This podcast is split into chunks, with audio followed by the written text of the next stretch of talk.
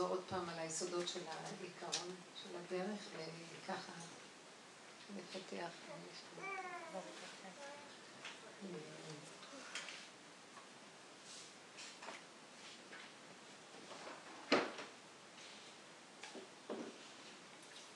התכלית של הדרך היא, שאנחנו עובדים איתה, היא בעצם אה, לפרק את, את המוח של עץ הדת, צורת החשיבה של הטבע הרגיל. זה אתגר מאוד גדול ויומרנות מאוד גדולה. זה מאוד קשה לפרק את החשיבה הטבעית. מה שאנחנו עושים כל הזמן, אנחנו כמו ש...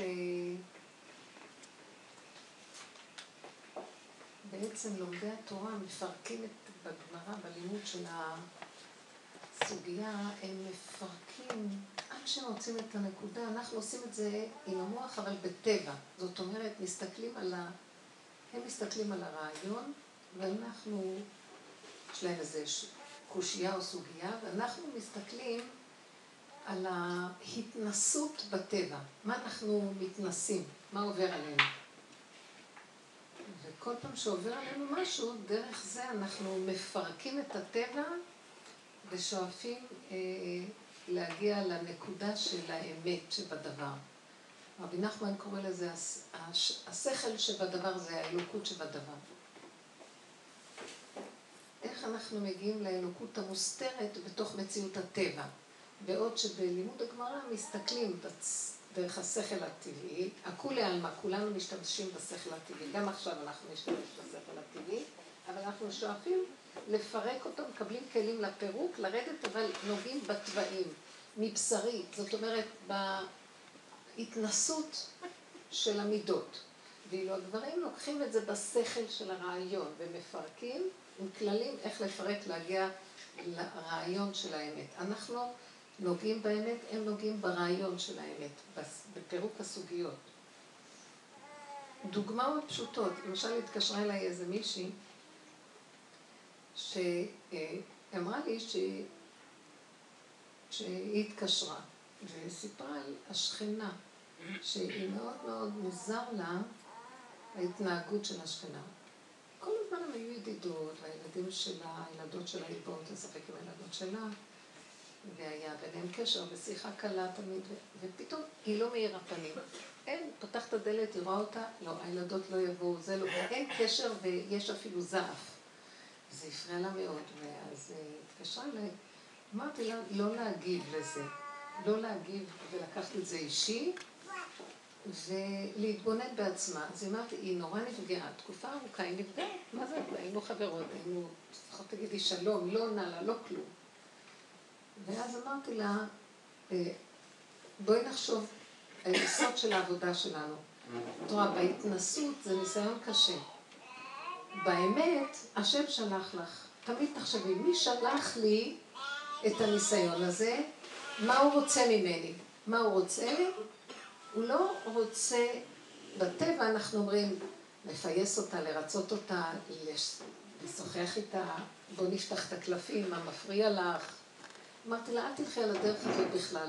תעצרי, ורק תסתכלי על עצמך, כמה מפריע לך, כמה את כאובה, כמה את כועסת עליה, כמה את מתגוננת, כמה את מאשימה, כמה, כמה, כמה, כמה, עד שתגיעי למקום שתפרקי את זה עם עצמך לגמרי.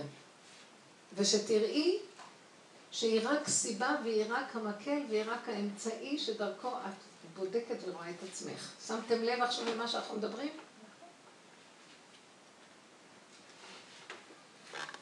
זאת אומרת שאם אנחנו בעבודה שלנו משתמשים בהתנהגויות השונות, בניסיון, בהתנסויות השונות בטבע, ולא מתייחסים אליהם בדרך הטבע הרגיל, גירוי תגובה. כלומר, זה לא צודק, אז עכשיו אני הולכת לה, להסביר לה שזה לא צודק. ואז היא תענה לי, ואז אני אוכיח לה, ואז היא תוכיח לי, ואז, אני, ואז מתפתח איזה ויכוח או התקשרות. בכלל לא הכיוון הזה, אמרתי לה. אנחנו לא הולכים ככה. אנחנו משתמשים במהלך החיצוני כסיבה להתבונן בנקודה שלנו. וכשאנחנו מתבוננים בנקודה, את רוצה להבין שהשם שלח לך דבר כדי להגיע ליסוד של עצמך. תשמעו, זה לא דרך רגילה הדבר הזה, בכלל לא. בדרך כלל בן אדם, וידעת, גירוי תגובה. אין בהשבות האלה בבריכה. שאת אומרת, טוב, זה היה רק סיבה, בוא נבדוק מה זה עושה לי פה. מה זאת אומרת, מה זה עושה? זה מרגיז אותי, וזה לא צודק, אני אענה לה ואני אגיד לה ואני אסביר לה, ונהיה לנו תקשורת של דיבור. וזה חברות. לא, אנחנו לא רוצים חברות בטבע, אנחנו רוצים חברות עם היסוד האמיתי של עצמנו, לבדוק מה מחפשים מאיתנו. וככה היא עבדה עם עצמה איזה שבועיים, שלושה, ואמרתי לה שלא תיקח את זה בטבע הרגיל, כי השכל הטבעי מאוד נפגע, וגם רוצה להתנקם, נכון? זה משהו של נקמנות, את לא מדברת איתי, גם לא אדבר איתך. לא ללכת בכלל למקום הזה, לפי הסיבות. היא לא מדברת, גם אתם תדברי. עכשיו תעצרי את המחשבה עליה ותיכנסי לעצמך. היא התקשרה ואמרה, ש... היום היא התקשרה ואמרה לי שהיא עשתה עבודה מאוד מאוד שורשית עם עצמה עמוק, ובעבודה יש לה מישהי שהיא באה כל הזמן אה, להציק לה. לא להציק לה, היא כנראה רוצה תשומת לב ממנה. והיא אין לה סבלנות אליה. אז היא כל הזמן הודפת אותה ממנה. היא עובדת במשרד החינוך במקום, אז כל רגע מישהי במחלקה אחרת באה, יושבת איתה, מדברת איתה, שואלת אותה שאלות, כאילו מתייעצת איתה, אבל היא הרבה איתה, ואין לה סבלנות. אז כל פעם שהיא באה, היא סוגרת. לא רוצה לשמוע ממנה, לא רוצה, היא לא מראה לה פנים, היא עסוקה, אין לי, אין לי התייחסות. אז היא אמרה לי שהרגישה שפשוט הראו לה משמיים מה היא עושה לשנייה, ואיך השנייה מרגישה, ככה היא גם מרגישה. פתאום סגרו עליה ואין התייחסות ואין כלום. כי זה קרה יום אחד, החליטה, אין לי סבלנות אליה, לוקחת לי זמן, והיא... אני משתמשת בזמן שלי לחזור על החומר של השיעורים וכל מיני דברים, והיא לוקחת לי את הזמן הזה ואין לי סבלנות אליה. אז היא התקשרה אליי היום להגיד לי שהיא עלתה על הנקודה הזאת, ואחרי שהיא עלתה על הנקודה הזאת, והיא התפללה להשם שהיא בטח הרחיב עליו, והיא מבקשת מהשם רחמים, שיהיה לה סבלנות, היא לא ירדה על עצמה למה שהיא עשתה את זה, אבל היא, היא ראתה שזה הנקודה. שיש לה איזה צד שיכולה להתנכר בלי, בלי חוכמות פתאום, איך שבא לה בזה. אז היא אומרת, שעליתי על הנקודה, את לא מבינה, השכנה לא מפסיקה לחייך, לדפוק בדלת, מה נשמע, שולחת את הילדות לשחק, וזה לא, זה הזוי שבן אדם מתנהג ככה, ופתאום ביום אחד משהו אחר לגמרי. לי, מה, אני צריכה, אז היא שואלת אותי, תגידי, אני צריכה להגיד לה משהו אחר? אמרתי לה, שלא תעיזי כלום שבכלום להגיד. הלאה, את לא מבינה, אנחנו בעבודה שלנו לא עובדים בגדר הזה של טבע. היא אפילו לא ידעה מה היא עושה, השם סובל מה שתעשה כאן. זה לא שהיא עשתה את זה בתודעה או בידענות. אפילו אם היא יכולה להסביר לך שכן, אז היא חושבת שהיא עושה את זה בידענות. באמת, הבורא עולם נכנס בתוכה וסובב איזה סיבה וזה לא קשור. עכשיו שימו לב לחיות ברמה הזאת. אם היינו חיים בדרגה פנימית עמוקה של התבוננות, וכל החיים שלנו היו מלווים בהתבוננות כזאת, ולא היינו מתפרצים בגירוי תגובה, והצורה הרגילה שאנחנו רוצים להצטדק, לסדר את העניינים, לפתור בעיות, ולהחליק וקדימה הלאה בחיים, בכלל זה לא הנקודה שלנו. אנחנו מתחילים ליצור מצב מדהים. כל חוקות הטבע מתחילים להתמוטט. צורת החיים גירוי תגובה, וככה זה, אז נסביר להם ולא נסביר, אין משמעות לדבר הזה בכלל. אנחנו יוצרים מצב פנימי. זאת אומרת, הגוף שלנו הפיזי הופך למדרגת נפש. לאט לאט אנחנו לא נותנים לטבע ממשות בעולם כאילו... זה הופך להיות, זה רק המראה, זה רק התמונה, אנחנו לא מגורים להגיב. ולהתנהג בהתנהגות השטחית הטבעית, כמו שאנחנו מתנהגים. טיק טיק, עוד לא אפילו הפנמת במשהו, כבר יש לך מה להגיב. כבר יש לך תשובה. כבר את רוצה מהשני איזו התייחסות. הוא רק נכנס, שיחייך. בכלל לא רואה שהוא עייף, מסכן כל היום, רבו איתו אנשים, אין לו כוח לכלום. תני לו שיהיה עם עצמו. ואיפה אני? כאילו, הכל מוחצן כזה. והמקום הזה שהבן אדם מתחיל להפנים ולהתמקד ולרדת למדרגת היחידה שלו. דרך המוח אנחנו מפרקים עד שנגמר המוח הטבעי. משהו נהיה, מקבלים תודעה חדשה. זה התהליך של לקבל תודעה חדשה בעולם. ואנחנו במקום הזה, הדרך הזאת, מטרתה להביא אותנו להיות אנשים בעולם, אבל לא כמו כל העולם. את בעולם, ואנחנו מגלים בתוך העולם חוק חדש. מציאות חדשה בכלל, שהיא בכלל לא ידועה לאנשים בטבע הרגיל. מה זאת אומרת לא ידועה? לא צריך להתווכח, לא צריך לריב, לא צריך להתנצח, אין מלחמות. שיהיה שלום, שיהיה שקט, שיהיה פשטות. ולא חסר לך דבר בנפש שלך, והשני נשאר במקומו, ואין את כל הסערה הטבעית שיש לנו בדרך כלל. ותתבוננו, תראו כמה אנחנו סוערים סביב החיים האלה. כל פעם משהו אחר מסר אותנו. כי המוח, שהוא מאוד שטחי בתודעת עץ הדת, הוא על המקום מגיב. זה לא צודק, זה לא ככה, צריך להיות ככה, אולי ככה, לא ככה, מה ככה, למה ככה. אם הייתי, השאלות האלה שבאות זה על מנת להפנים את זה, לחפש את היסוד של עצמי, אני מתחילה לעבוד נכון. עכשיו, האדם הזה שהוא עובד ככה, הוא לא מתנתק מהעולם, אבל הוא מתנתק מהתהליך של הגירוי תגובה. וה... והחוק. זה מחליש, זה לוקח המון כוחות, המון אנרגיות יוצאות לנו ואין לנו מזה כלום. זה סתם.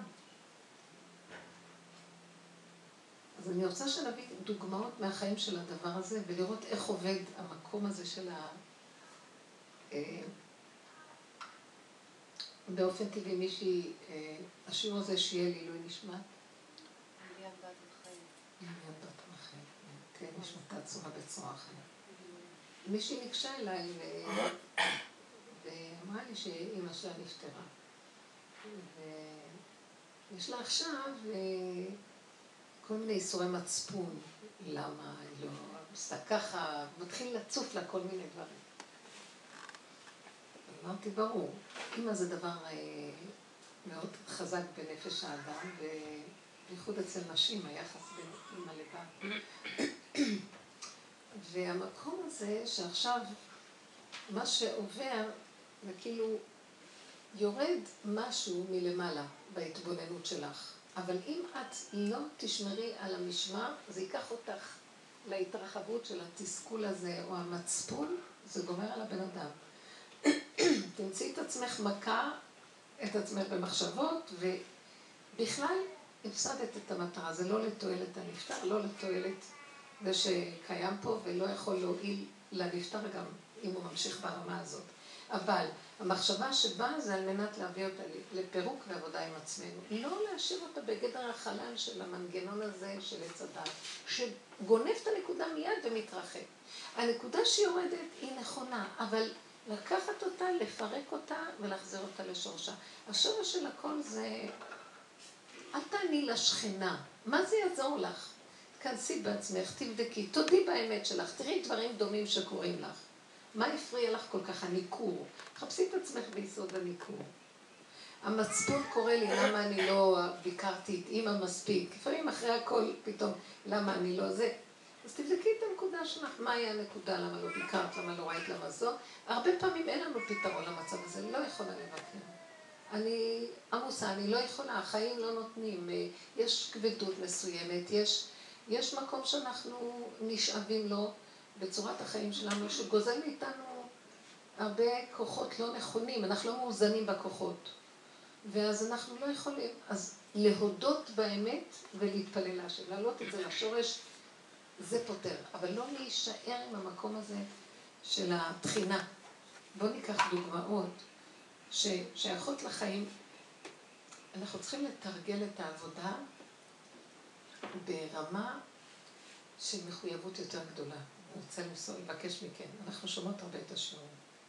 אני מרגישה שאנחנו מגיעים, נכנסים למדרגה פנימית. כל פעם עוד מדרגה פנימית, עוד... זה סוף הספירה של העומר. יש, יש משמעות לספירת העומר במידות, אנחנו לא סופרים את המידות. ואנחנו כאילו נכנסים בסוף למקום, זה מלמעלה למטה, מהחסד עד המלכות. המלכות היא הנקודה הכי נמוכה בספירות. והמלכות שבמלכות זה היום האחרון. ואנחנו במקום הזה רוצים להגיע למקום של הקטנות והאין אונות, האמיתיות של הכלום של האדם. המוח לא מאפשר את זה, הוא טוחן ודורש ממנו, וצועק עליו, מכה בו, ו... ומבקר אותו, ושונאת בו, והוא כולו, ונכון שיש נקודה בתוך המוח, אבל לפני שכל המזיקים מתנפלים עליה ואוכלים אותה, בואו ננסה לשלשל אותה ליסוד של האמיתי. יש מקום שכן אני צריך להתבונן ולראות מה, ובסוף שאני יורד ויורד, אחרי שאני מבין את כל המהלכים שלי, אני מגיעה לה, אחרי שהיא ירדה וראתה שאיך שהיא התנהגה בניכור לשנייה. מה אתם חושבים, שהיא יכולה מחר להתחיל לחייך אליה עוד פעם? אמר, היא התקשרה, שדיברנו, אז אמרתי לה, לא, תגידי, ריבונו שלם, לעולם אני יכולה לחזור לאותה נקודה ולהתנהג ככה. תרחם עליי ותעזור לי. אם אתה לא נכנס ועוזר לנו כאן בטבע, אנחנו יכולים להכאיב אחד לשני בלי לשים לב. ואני לא רוצה להכאיב לאף אחד. אבל גם אני לא רוצה לוותר על הזמן הפנוי שלי לעצמי, ולתת אותו כל הזמן לכל אחד. רק אתה יכול לחבר את שני הפכים האלה, תפילה. זה לא אומר שאם הגענו להכרה, יש משהו בעולם הטבעי שהוא מבין את התהליך שאנחנו עושים. פסיכולוגיות הטבעיות של המודעות, של עץ הדת החיובי. אתם מבינות מה אני מדברת? אז האנשים מתחילים, אה, הבנו. הולכים ליועצים וגורמים לך להבין, אה, הבנתי. אז מה עכשיו? נכון. את חושבת שאת יכולה לשנות? כושי לא ישנה את האור שלו, ואת חושבת שאת יכולה לשנות את המידות. את לא יכולה לשנות מידות. את יכולה לקחת אותם, להכיר את הנקודה של החולשה והחיסרון, ולא לבקר את עצמך, ולהבין שככה זה, כי זה צורת החיים שלי, זה הקומבינה וזה החיים. גם אם אני אעשה נקודת קונטרה ומלחמה נגד אותו טבע, בסוף אני אחזור לאותה נקודה, אי אפשר להילחם לטווח יותר מדי ארוך. ובייחוד אנחנו כנשים, וזו לא עבודה שלנו המלחמה, כי אין דרכה של אישה לכבוש, אלא זה עבודת יום הכיפורים להתוודות, לבקש רחמים ולבקש מהקדוש ברוך הוא שיתגלה עליי, שגם יצא מה שאני רוצה ואני לא אהיה פראיירית לעולם, וגם מצד שני אני לא אכאיב למישהו אחר. אם אני נוגעת בנקודות האלה, לאט לאט הבן אדם מתחיל להיות ממוקד. שימו לב מה קורה לו. המוח של ההבנה, אה, אני מבין, והפתרונות נעלם. ומגיע מוח של קטנות, הסכמה, קבלה עצמית ואור. אור שעוזר לנו לחיות ברמה אחרת את החיים. אור אמיתי פשוט, שזה בסדר איך שאני, ואני לא חייבת להיות משהו אחר, אבל אני יותר יכולה לשאת את האמת הזאת בלי, בלי להתנצל למה אני חיה. אתם מבינות מה אני מדברת? יותר אמיתי, יותר קטן, יותר פשוט, יותר ברור, יותר, אה, יותר בריא. אנחנו לא בריאים איך שאנחנו. וצריך להבדיל בין ההבנה לבין המציאות האמיתית של המלכות בסוף. ככה זה. לא כועסת עלייך, גם אל תכעסי עליי. גם היא רצתה לכעוס על השכנה. עד שהיא גילתה את הנקודה בסוף אמרתי לה, אין, אין לך מה לכעוס על השכנה, אין לך גם לכעוס על עצמך, למה עשית את זה עם השנייה.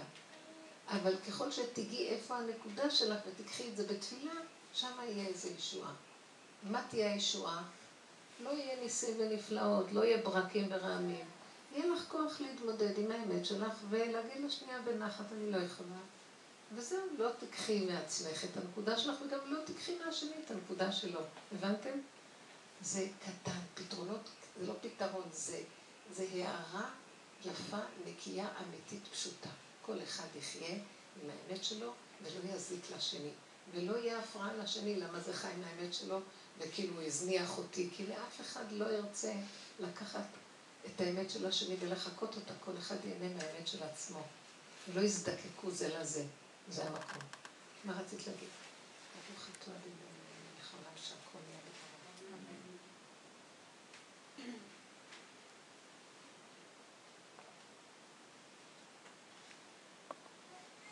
האמת היא שככה בדרך, אה, דיברנו בדיוק על מה שהרבנית מדברת, ויש לי קונפליקט עם עצמי, כי כל הזמן יש לי את הרצון לרצות, להיות בסדר, ומצד שני אני כולי בוערת בפנים. כאילו, לדוגמה, אה, אה, אנחנו גרים בבית שהוא פרטי, ובנו לא רחוק, ממש סמוך אלינו, וכל הזמן השכנים עולים, יורדים, קופצים את הגדר, הרבה פעמים אני מוצאת את עצמי ככה לשבת בגינה, ובא לי לשבת אה, לא כל כך מתוקתקת או משהו, סתם לשבת עם הילדים, ופתאום עוד מישהו עובר, ועוד מישהו עובר. זה עושה לי הרגשה שחודרים לפרטיות שלי, וזה משהו שקשה לי לסבול. ונכנסתי ככה לאיזה ויכוח עם אחד השכנים, ובעלי לא רואה את זה בעין יפה. הוא אומר לי שזה לא בסדר, שאני חייבת לאפשר לכל אחד לעבור, כי למה לעשות טובה לבן אדם? למה לתת לו ללכת מסביב? כאילו איזה מכשפה אני נהייתי בסוף, כשבעצם אני כאילו, אני אומרת לו, לא, אבל תשמע, לא נוח לי עם זה. הוא אומר, תראה, הרבה פעמים דברים הם לא נוחים, אבל בכל זאת צריך להיות ככה בסדר עם אנשים, ו... מה תעשייה?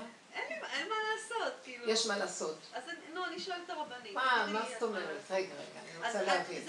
השטח הזה הוא שלך? בוא ניקח את הדוגמה הזאת. כן, השטח הוא שלי. כן. השטח הוא שלך? זה שטח פרטי. אז למה שמישהו ייכנס לשטח פרטי ויעשה אותו הפקר? יש שטח הפקר ויש שטח... לא רק זה, שאנשים באים, הם אומרים לך כל מיני משפטים כמו, אז מה הבעיה? בסדר. מה, אני עומד על אדמה קדושה? כל מיני ביטויים מוזרים. בסדר, אבל הבעיה לא שלהם, הבעיה שלך, כי את פרצת את הגדר. לא, את עכשיו, בוא נעמיד את זה במקום. איפה כאן מתחילה העבודה? העבודה מתחילה בזה שאני רואה, לא שאני אתן, בעלך בא מצד הצדקות, עץ הדעת טוב. כן. תהיי להם, כל העולם יעבור, מה יש? תהיי טובה. זה לא נקרא טוב, זה נקרא אה, רצון לרצות והפקרות מהצד השני. מצד שני, מה שאת יכולה להתבונן בעצמך, אין טענה על זה שעובר, יש טענה עלייך, למה, למה פתחת פרצה שיעבור כל אחד? אז זו בעיה שלך, לא של השכן. כל. הפורץ גדר, נחש ישכנו. את פרצת גדר, נושך אותך נחש. לא, לא, דרך אגב, לא, אני מלכתחילה, אני ביקשתי לא לעבור. את תבקשי את מחר, אפשר לעשות גדר? גדר? אפשר, אבל אז, כאילו, טוב, בא לי לא הסכים. איך? לא הסכים. אני רוצה להבין, זה שטח פרטי? כן. יש גדר. הוא שלכם? לא, אנחנו מזכירים אותו כבר הרבה שנים. שייך לדירה של היא חיה בו. הוא דירה שלך? למה שיעברו בו לרשות הרבים? לא הבנתי. אתם יודעים, כל הגמרא מלאה מזה. תראו, כל הגמרא מלאה וכל התלמידי חכמים קופצים מעל הגדר שלי, ויושבים, רואים אותי ככה, וכל התלמידי חכמים עוברים לי ככה, עם הרגל מפה לפה קופצים. ובעלי ככה... זה גזל. לא, אני לא מבינה. אני חושבת שבעבודה שלנו, מה שאנחנו רואים פה, אחרי שביררנו את הנקודה השכלית הפשוטה, תסתכלי על עצמך, לא על השני. גם מול בעלך תסתכלי על עצמך. למה את מקשיבה בכלל? יש דברים שאת לא צריכה להקשיב לאף אחד. זה ברור מאליו שזה ממש התורה אפילו לצידך, זה לא צנוע. אז יום אחד, יום אחד, זה לא צנוע. זה היה לפני איזה שנתיים, עשיתי שלט. נא לא לעבור שטח שלט עם פרחים וזה, נא לא לעבור. אותו יום כבר אין שלט, מי לקח אותו? בא לי. מה אני אעשה? מה, אני אתחיל לריב איתו? לא. לא צריך לריב או לא לריב. אמרתי לו, זה לא נעים לי, זה לא נוח. זה לא צריך להגיד, תזמיני איזה פועל, תעמידי שם כלונסאות, וזהו. לא, לא לריב. אתם לא מבינות, תראו, אתם רואים, פה אני לא רואה בכלל איפה יש עבודה. יש עבודה רק עלייך. למה את... למה את לא יודעת לעמוד על הנקודה? אני לא יודעת. תדעו לכם, עבודה שלנו זה לא לעזוב את העולם, טוב, שיהיה מה שיהיה. זה לתפוס את נקודת האמת ולעבוד איתה, לא ברוגז, לא בעצבים, לא ברעש, ולא בסערה וברוח. כל דממה דקה. ואם בעלך יגיד, תגידי לו, את, זה שטח שאני יושבת פה עם הילדים, ו... זה אישה, זה לא צנוע שאנשים עוברים וכל פעם פורצים לי את הגדר. זה כמו שנכנסים לסלון שלי ועוברים דרך הסלון למעבר הכללי. זה לא שייך. אם אפשר שתסבירי לי, אני לא מבינה, אולי זה באמת מעבר של הרבים, אני לא כל כך קולטת מה את לא, אומרת. לא. אם זה שלך, אני לא חושבת לא, ש... לא, זה לא מעבר של הרבים, לכל הדעות. אם זה מעבר פרטי והוא השטח שלך, ויש לך את הזכות, אז אני לא חושבת שאת צריכה הרבה לעשות עניין לזה. אני עכשיו, בוא נעבוד עכשיו על הנקודה, עזבי את הפרטים. את, יש לך בעיה. עכשיו, אני לא באתי ש... להאשים אותך או לבקר אותך. הביקורת שאנחנו נותנים פה בשיעור היא לא בשביל, אה, יש ביקורת שהיא מאיימת. היא בשביל לפרק ולהתבונן ולהביא לאיזה תועלת של פירוק של משהו שחוזר בדפוסו וגורם לי צער וגורם לי... הצער שלי זה צער השכינה. קודם כל, לא כל צער של יהודי זה צער השכינה, לפעמים יש לו צער שהוא בגלל כל השקרים שלו, הוא גורם לעצמו את הצער. וכשהוא מפרק והוא רואה נקודת אמת, למה הוא צריך להצטער בשביל מישהו?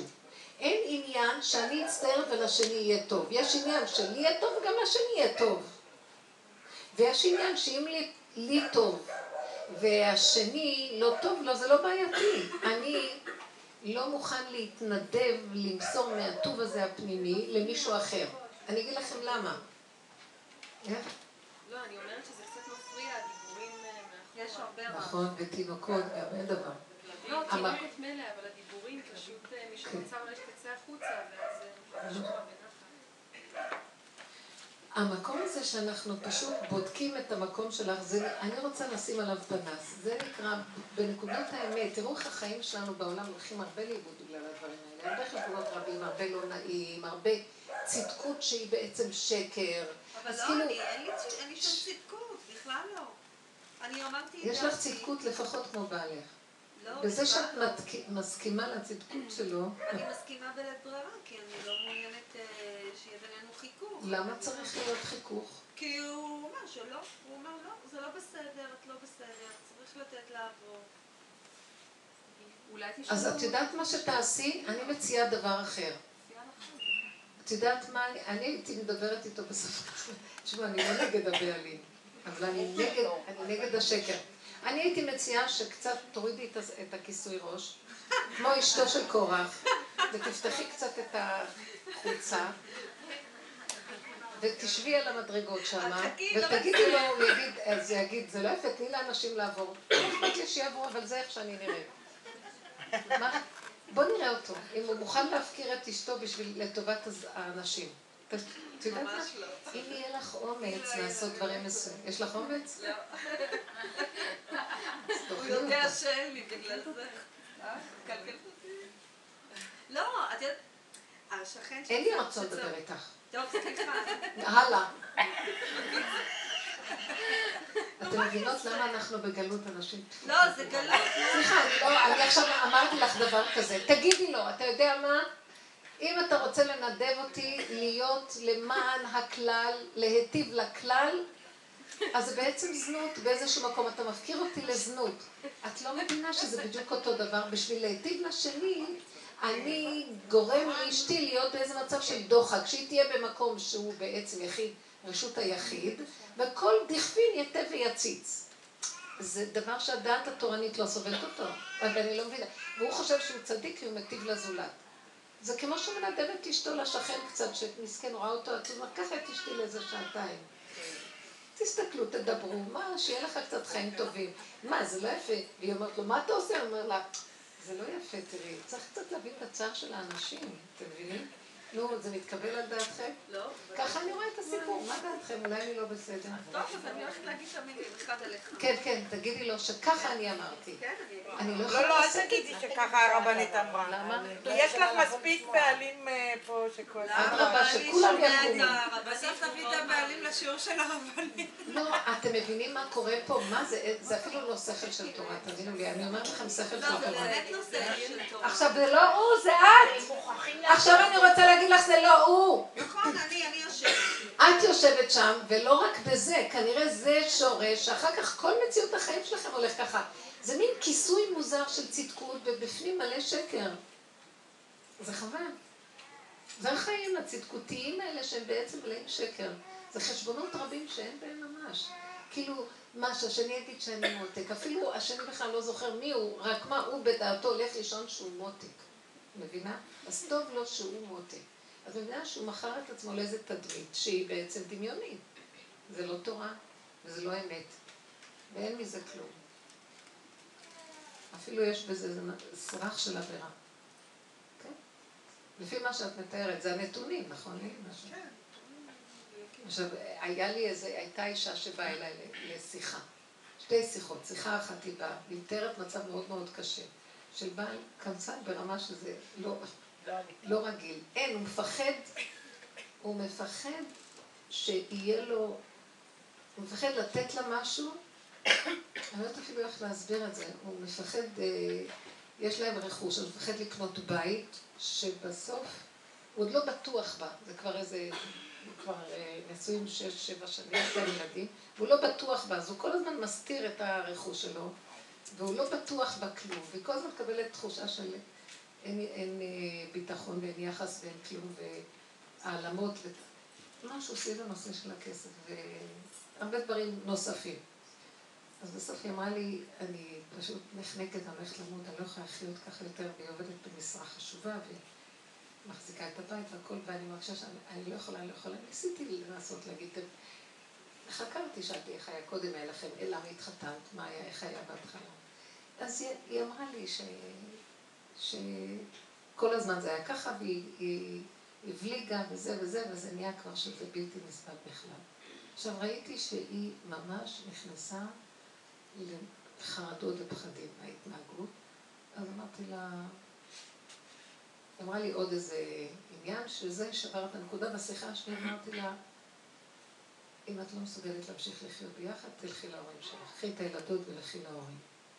אז היא עשתה את זה. עכשיו, מהצד השני התחילו לשלוח לי שליחים.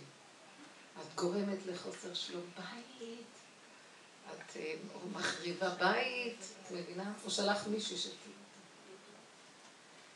אז אמרתי לה, רק שתסדרי את את השלום בית, אני לא עושה כלום. אני, את יודעת מה עשיתי? דבר אחד, בא אליי בן אדם מדמם, ואדם נופל לו, אז עכשיו תגידי לו, היא אמרה לי האישה ההיא, צריכה לשמוע את הצד השני, את לא שמעת כלום, אמרתי לה, הוא לא בא אליי, היא באה אליי. אז מאחר ובא אליי אדם שהוא מדמם, צריכים לתת לו עכשיו עזרה ראשונה, שיציל קודם, לתת לו מנת דם, קודם לעצור את הדם, ושיהיה לו בן אדם, יחיה, יחיה ולא ימות. זה מה שעשיתי, שלפתי אותה הביתה.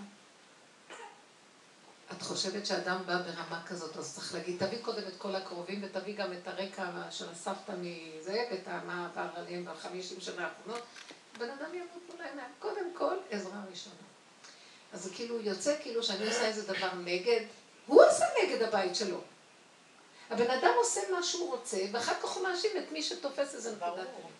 והחיים הם מאוד מאוד דבילים. אנחנו משתמשים בהם בשקרים הכלליים, ולא קולטים מה אנחנו עושים. אז בוא נעצור ונתבונן. אני לא אומרת שצריך לפרק, ואני הרבה נותנת לאנשים עבודה, לעבוד עם עצמן. במקרה הזה ראיתי משהו של פיקוח נפש ממש, כבר ממש עוד מעט כדורים לחולי נפש. אז חבל היה לי שהיא תלך לאיבוד. אבל אני אומרת, במקרה שלך, זה נראה לי, וזה, אם נתפוס כל כך הרבה מקרים, נראה שהמון מהחיים שלנו זה מין פשרנות עלובה של כל מיני דברים.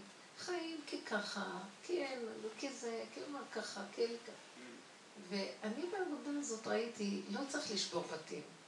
לא צריך לריב, צריך שאדם יכיר את יסוד האמת שלו ויעמוד חזק עליו. וכשהוא עובד עם נקודת היחידה, והוא חזק בה, זה לא נוגע באף אחד מסביבו, זה לא קשור אליך. אני לא יכולה, זו היחידה שלי. אני לא באה אליך בטענות, תחיה אתה איך שאתה רוצה, אני לא יכולה ככה.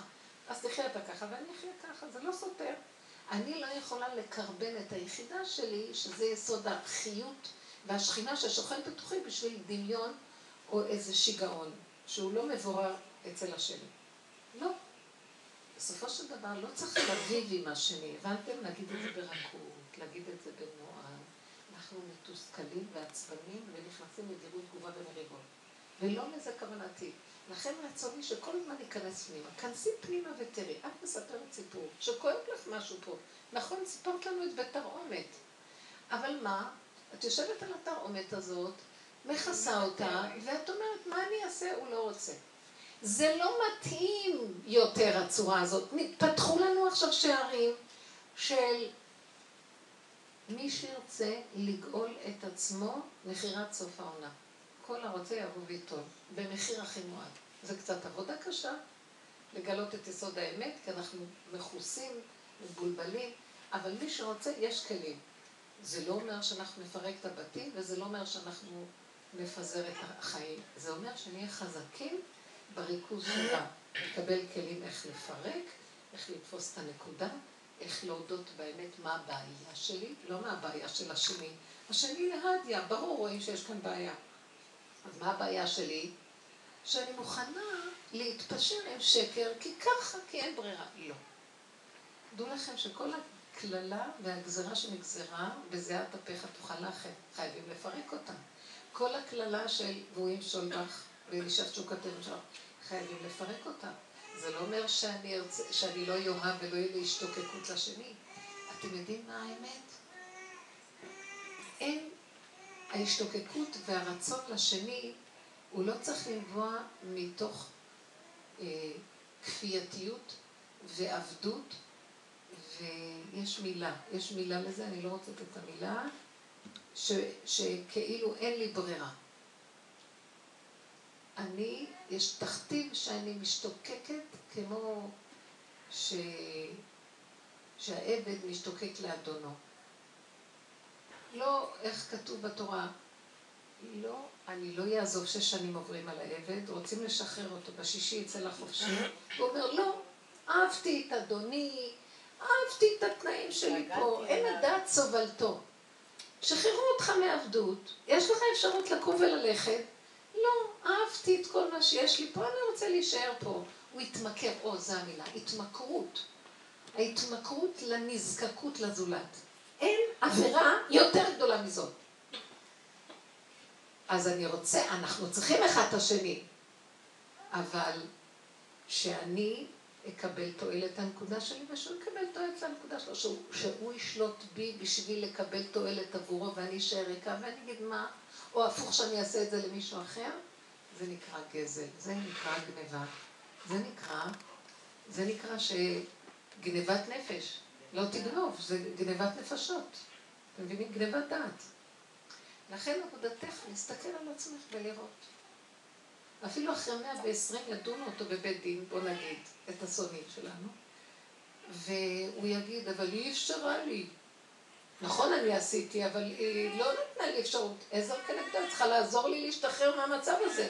לא, היא אפילו פרנסה את זה. יורידו אותו בגלגול נוסף. וככה זה.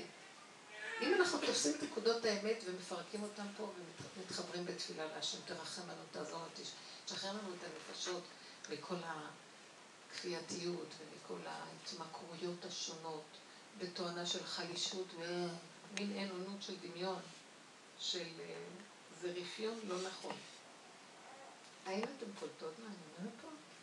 דלה חגרה באוזנותיה ותאמץ זרועותיה. מה זה? צריכים להיות עם עוצמה של פנימיות חזקה ולב חזק ביסוד האמת.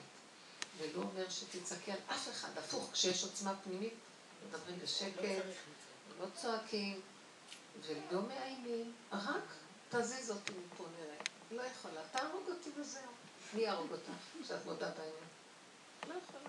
אני לא מוותרת על הפינה הזאת. פה אני אשב עם שיער פתוח. כל מי שירצה יבוא וייהנה. מה, אשתו של און בן פלט? את לא מבינה, היא צילתו. אשתו של און בן פלט הצילה אותו, תראו מה היא עשתה. היא הצילה אותו. יש עת לעשות להשם הפרו. יש נקודה פה. אנחנו, אנחנו דתיים יפים. אין נקודת אמת וחוזק, אז זה לא שווה, אנחנו לא מנצלים את החיים נכון. כן. רגע, מישהי, את רצית, מיכל, כן. סליחה.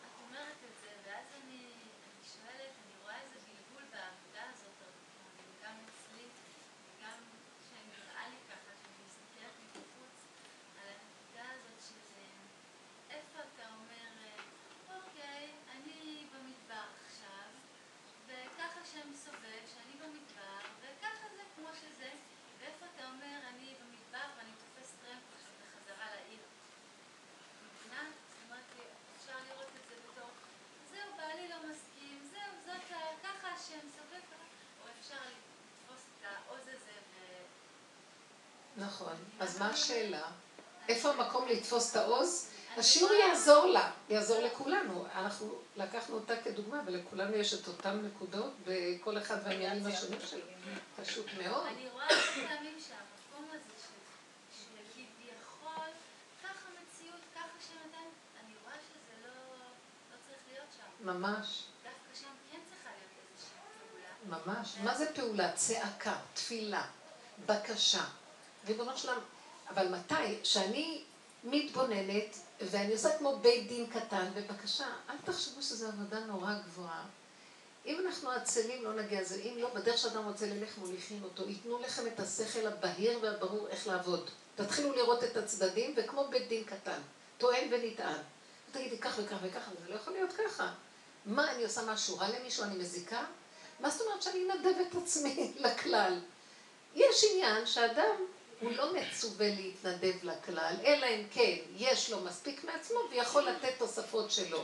ואז זה בחירה של חסד, לתת חסד, כאשר הוא לא גוזל מהחסד לעצמו. וזה חסד נכון. וכשאדם גוזל מעצמו, או שמנדבים אותו לעשות והוא לא רוצה, וכאשר מבחינה שכלית הצדק, הצדק, זאת אומרת הצד העולמי, שזה נקרא עולם התורה, שכל התורני, אומר לך משהו אחר בענייני העולם. אני לא מדברת בענייני עולמות אחרים. בעולם הזה, אז כל הדברים עומדים לצדך, אז אתה לא יכול לדלג עליהם.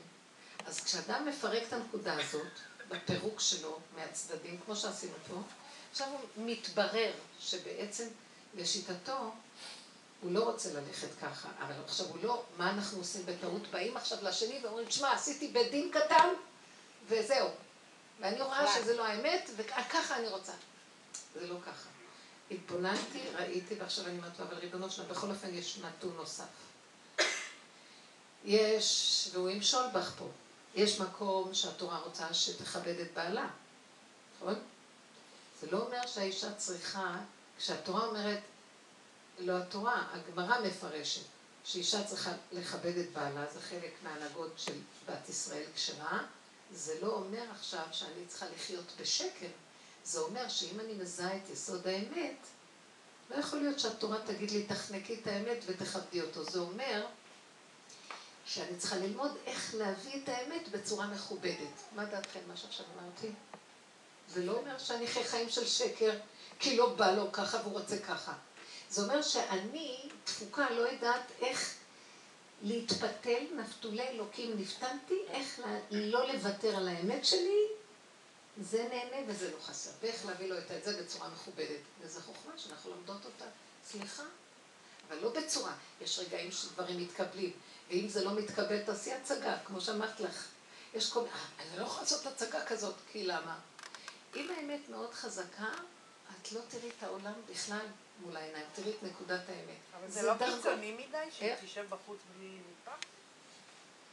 תראי, את הולכת על הצורה החיצונית של הדבר, שהיא תעשה משהו אחר. לא, אז תשבי בסלון, וכשהוא מגיע תשבי ככה, ויגיד לך, מה? ככה? תגידי לו, לא, החלטתי שזה שהולך דרך הגינה גם יעבור דרך הסלון. למה? זה גם קיצור דרך. לא שיראו אותך בחוץ, אבל בינתיים הוא ירד. אני, אני... תעביר את הרעיון, לא... קחו את הרעיון, אתם מבינות? ובסופו של דבר אפשר היה להביא את זה ברמה יותר רגועה, יותר פשוטה, יותר נכונה, והרבה פעמים הגברים יתחילו להשתולל, בוא נגיד, זה כבר רמה, למה אמרתי להיא לעזוב את הבית? סליחה, הוא לא הולך היום ככה. לא סתם שאני אומרת היום, גם רבנים ודיינים היום כועסים על דברים איך שהם מתנהגים. זה לא מה שפעם היה. זה, יש איזו נקודה שמפרגנים למלכות, לנקבה, לנוקבה לקום, לשכינה. וכל העולם הוא לטובת הנקודה הזאת. זה לא סתם שיש בעולם את המקום הזה. אז לא יכולים ליפול עליה. כי באמת, היא עושה את הדברים שלה נכון. אבל יש כאן איזה משהו, תדמית חיצונית של דורות קודמים, שנשארו, ומפעילים את הכוח הזה בלי אבחון עדין.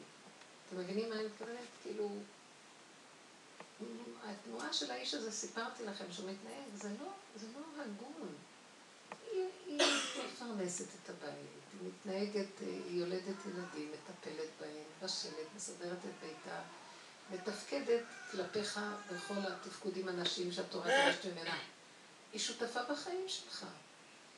מה כל ההסתרה הזאת? כאילו, באיזשהו מקום יש כאן איזו התנהגות שהוא רוכב על איזה ביטחון דמיוני שיש לו, שהוא יחליט מתי שיהיה ליבו בטוח וסמוך על מה, זה משהו, משהו... את יודעת ש... אז הנקודה הזאת, כשאנחנו מתבוננים בה, אז היה לי איזה נקודה שראיתי משהו כאן לא, לא עובד טוב, ובסוף זה אוכל אותה, אז, אז יכולתי להרשות. אחר כך היא אמרה לי שבאמת, אה, הדיין הזמין אותה, כי היא הלכה, פתחה תיק, החליטה לפתוח, לא התייעצה איתי זה, החליטה לפתוח תיק, ואז הדיין הזמין אותה, והוא פשוט נזף פה ואמר לו, אתה חושב שאתה חי לפני אלפיים שנה? מה אתה חושב ההתנהגות הזאת לפני אלפיים שנה? יוחנן כך שדיין יגיד, והדיינים הם לטובת הגברים הרבה פעמים, כי הם גם כן דיינים, גברים. אז, אז הנקודה של להאמין, יש איזה שכל שהוא כבר לא, ו- ותבינו, מה אני רוצה להגיד? הבירור של האמת, הוא יביא אותנו לגאולה פרטית בנפש, והחוכמה היא לא לפרק חלילה בתים, וגם להישאר בהנהגה שהחכמים ביקשו מאיתנו, אבל גם לא להיות פראייר ולוותר על הנקודה, וזה דורש, זה דורש אומץ פנימי ועבודה והתבוננות. מבינה? עכשיו, השאלה שלך לא כך הבנתי מתי לדעת את הנקודה. מתי לדעת לשבת ולהגיד, אין, אין לי ברירה, מה זה היה?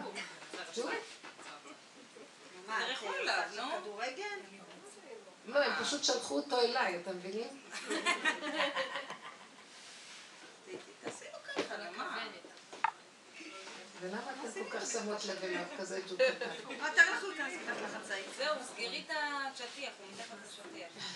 לא, הנה הוא. אל תהרגי אותו, מסכן. נו, אז מה נעשה? ניתן לו לקפוץ עלינו כאילו? מה? אוי. סליחה. זהו, די, בנות. הלך. מה נעשה? מה, לקפוץ עליי זה לא יותר טוב, סליחה זה הדמיון שלך אומר שהוא יקפוץ עלייך. מי אמר שהוא יקפוץ עלייך? סתם אחרי הרג, המלחמה שהייתה לי עם הג'וק במוצאי שבת? סתם להרוג. עכשיו יצור. למה להרוג? מה הוא עשה לך? חייבים כי הוא. מזיק לי, כבר נהיה לי חם מהפחד שהוא יתקרב אליי. אז זה הפחד שלך עם עצמך, מה זה קשור לג'וק? אני שואלת שאלה. תראו, לא? תראו נקודות קטנות, כל היום אין סוף על מה נעבוד. כל. פעם אני רואה שבאופן טבעי. נכון, אנחנו כנשים, החרקים מפחידים אותנו. הרבנית לא לא, הייתי-. הרבנית לא הייתי? פוחדת מחרקים. צרצר זה לא כמו ג'וק. לא הייתי הוא יצא מחרקים. עד שהוא נכנס מתחת לבגדים, מאז אני לא נותנת להם. אפשרות מה? להתקרב. זהו, זה המוח שלך אומר שייכנס מתחת הוא לבגדים. נכנס, מה המוח? כי המוח שלך שידר לו שייכנס. אם את מתעלמת ממנו, הוא לא... הוא- אם את מתעלמת, שוכחת לרגע ההתעלמות, שוכחים, את לא יודעת איפה הוא. אף אחד לא יודע איפה הוא, נגמר. אני שמתי לב לעצמי, תנצלו כל דבר לעבוד עליו, אתם לא מבינים? זה לא אכפת לי מהג'וק. אכפת לי שאני הולך בצורה, ככה אני עושה בחיים. נותן פליק לילד וכועס כי הוא הרגיז אותי, אומר את המילה הזאת להוא כי הוא מעצבן אותי. אנחנו, פשוט, אנחנו מתנהגים לא בהתבוננות, לא באיפוק ומפסידים. למה? למה להרוג יצור? לא, סתם אני מה, שואלת. ג'וק אבל חייבים להרוג. לא חייבת להרוג. הוא משריץ בבית, הוא יעשה מה- את הבית מלא ג'וקים. זה יצא החוצה, הוא לא- הוא לא יצור ביתי. אני אומרת להשם, אני אומרת להם, מדברת לג'וקים, תלכו, אתם לא רוצים שאני אהרוג אתכם, זה לא יפה לצייר אותי. אני הרבה פעמים הייתי נמלים, דיברתי אליהם הלכו. לא, לא... יש סיפור על איזה אישה שהייתה עיוורת. אמרו שהאריזה לא היה הורג יצור, שום יצור? זז, לא היה הורג? היה עוקף אותו. טוב, נעזוב. נקודות, רק דיברנו על נקודות. תראו איך אנחנו נראים. למה נשים באמת היסטריות עם הג'וקים וזה? כי יש לנו חרדות פנימיות. בואו ננצל את זה, הדברים להראות מה שהג'וק מראה לי, מה שאני, עזבו את הג'וק, תסתכלו מה אני. מה עשינו? הרגנו את הג'וק. וכיסינו עוד פעם. כל הזמן. כל הזמן אנחנו מכסים, עכשיו הג'וק מת ואנחנו גם מתים. הרגת אותו, הרגת את עצמך, את היכולת לראות מה קורה פה. אתם לא מבינים את זה, כל החיים זה ככה. היא אומרת, טוב, אז היא הסכימה לבעלה. היא לא צריכה לריב איתו, לא צריכה להסכים. יש נקודה שלא הגונה פה. אבל צריך לדעת איך לעשות את זה. הרגת אותו, הרגת את החיות שלך. פשוט שזה ככה, זו אותה חיות. וככה אנחנו חיים כל הזמן. כן.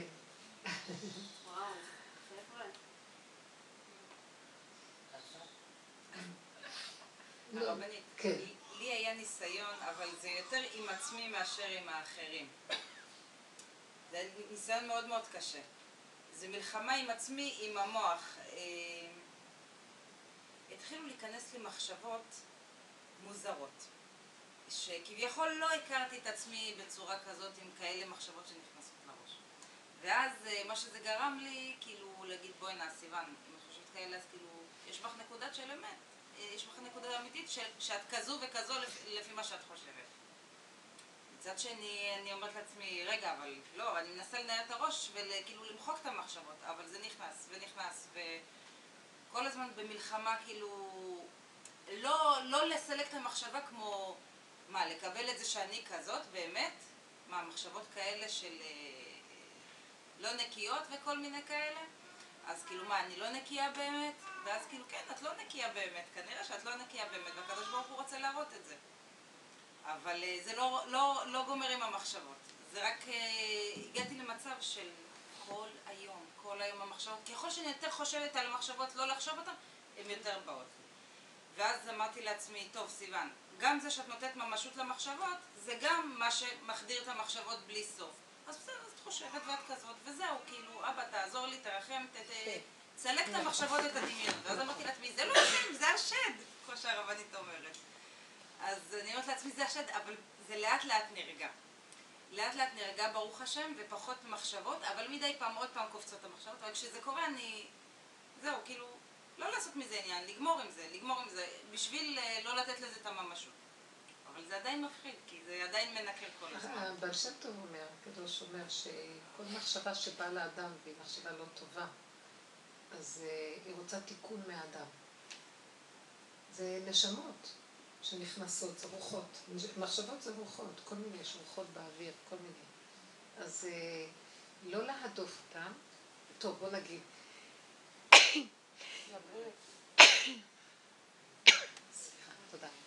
לא להדוף אותם, להילחם איתם. בהתחלה את יכולה לסגור אותם, ואם חוזרות ומתעצמות, לקבל, להשלים. זה לא להיבהל ממחשבות לא טובות. לא לתת ביקורת, זה לא מחשבות טובות. זה עץ הדת מפרש, זה לא טוב. אין טוב ואין רע, זה מחשבות. הן עוברות דרכי. ציפורים עוברות דרכי. תני להם לעבור. ככל שתקבלי, והנה את רואה, זה קיבלת, זה השלמת. זה מרגיע. אני, יש לי מחשבות לא טובות, אולי אני כזאת לא טובה. מה זה אולי? אם הגיעו מחשבות כאלה, כנראה אני והם אותו דבר, חברים כל ישראל. אין דבר. אז ככה אני. אם נפסיק לבקר את עצמנו בצורה הזאת של "אה, אני כזה, זה עץ הדעת טוב, עץ הדעת רע. לא יודעת, אני כזה, כן. אתם יודעים שבאמת לאמיתה אין טוב ואין רע. לא יהיה סוף לדבר הזה, אני טוב ואני רע. נכון, מתי הטוב והרע ממשיים? כשאת מוציאה את זה החוצה על מישהו, לקחת המחשבות הרעות והלכת להגשים אותן. זה נקרא כבר רע.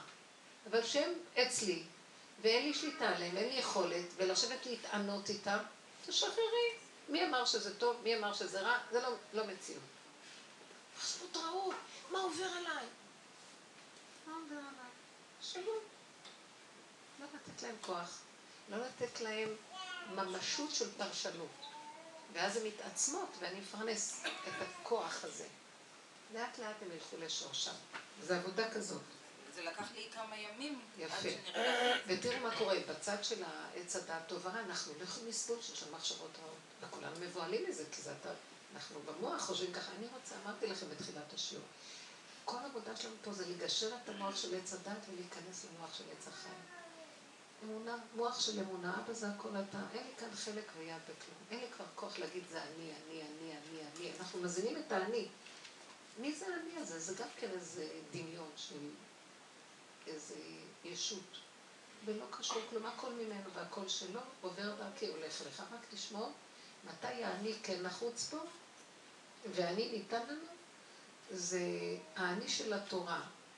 רוצה שיהיה לנו אני. לא להוציא את זה לפועל באמת בחוץ. אבל כל עוד זה בפנים, תבטלו את האני, תבטלו את הכוח. מתי יש לך אני? אם את נותנת זה כוח שלילי, ובאמת את הולכת לעשות מה שמחשבות אומרות לך, אז ידונו את האני. יש אני. כי הוא הגשים. האני זה ההגשמה. אבל אם בנפש את מבטלת את האני לא ממשות, תדעו לכם שזה העצה הכי טובה, איך לא ליפול בעבירות. לא להילחם, לא לריב, לא לבקר בפנים, להסכים ולהגיד, אבא תעזור לי. פתח את הפה, תעזור לי, זה שלך, לא שלי, אני לא יכול להכיל אותם. שמור עליי שזה לא יצא החוצה.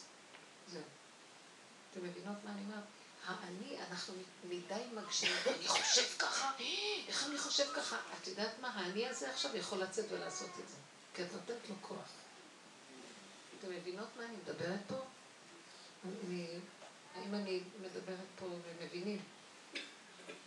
אנחנו עובדים על המקום למוסס את האני, ולשלוח את זה לשורשו. אני עושה ככה, הוא עושה ככה, הם ככה. שחררו, שחררו, פשוט, קטן. לא חייבים להגשים את כל המחשבות. כל המריבות שיש בעולם זה הגשמנו מחשבה שעברה, ציפור עברה, תפסנו אותה ועשינו ממנה עניין. לא, לא, לא, תשחררו אותה, היא הולכת לארץ רחוקה והיא עברה דרכנו. מדידת הציפורים, זה המחשבות. מחשבות, מחשבות אה. כל מיני מחשבות. מחשבות. גם מחשבות אתה- טובות. אני לא... אתה רוצה להגשים משהו טוב. מחשבה למשל, אה, מחשבות טובות, אתה רוצה להגשים אותן, תבקשו רחמים, שהשם יש לך סיבה.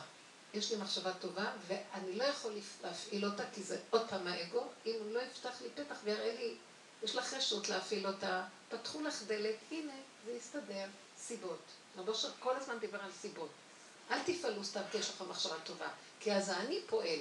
אז היום הוא פועל טוב, מחר הוא יפעל רע. זה אותו אני, זה אותו אני, הוא בא בשתי צורות תמיד. תשתדלו להעביר את זה למקום של, יש לי מחשבה טובה, אבל בין מחשבה טובה לקיום שלה, אתה השם תפתח שערים, לתת סיבה שזה יהיה, ילך בקלות. שזה לא יהיה מהאני שלי. אם מה? יש התנגדות, זאת אומרת, אה, זה לא קורה, כן. אז להרפות. נכון. הרבה פעמים בתורה יש מחשבה טובה, אבל הכל הולך נגדה. כלום לא עובד. אז לא. ולפעמים את הולכת, ופתאום נפתח את זה בקטן, ולא לא להחזיק שזה אני, משהו שדרכי עובר ונתנו לי רשות. קטן, עדין, אמיתי, לא גדול. אני עובד בגדלות, והוא כל היום רץ. זה לא עבודה נכונה. בואו נפרק את המוח ההוא, הוא מביא לנו הרבה צרות וכאבים, בסוף אנחנו לא יכולים להחזיק מעמד בחיים האלה. חיים הם טובים, והם עדינים, והם קטנים, והם נקיים וממוקדים, מרוכזים. אנחנו עשינו אותם אה, לסערה, לכוח, לבלבולים, וחרדות ופחדים גם, אחר כך. אתם מבינים מה אני מדברת? פשוט, הכל פשוט, מאוד פשוט. פשוט. אם את רואה שזה מאוד מפריע לך הדבר הזה, שאת יושבת שם אנשים עוברים, זה מפריע לך. את יכולה להתגבר שזה יפריע לך, את יכולה לבטל את זה, לא אכפת לך, לא כלום. אה, אין לנו בעיה.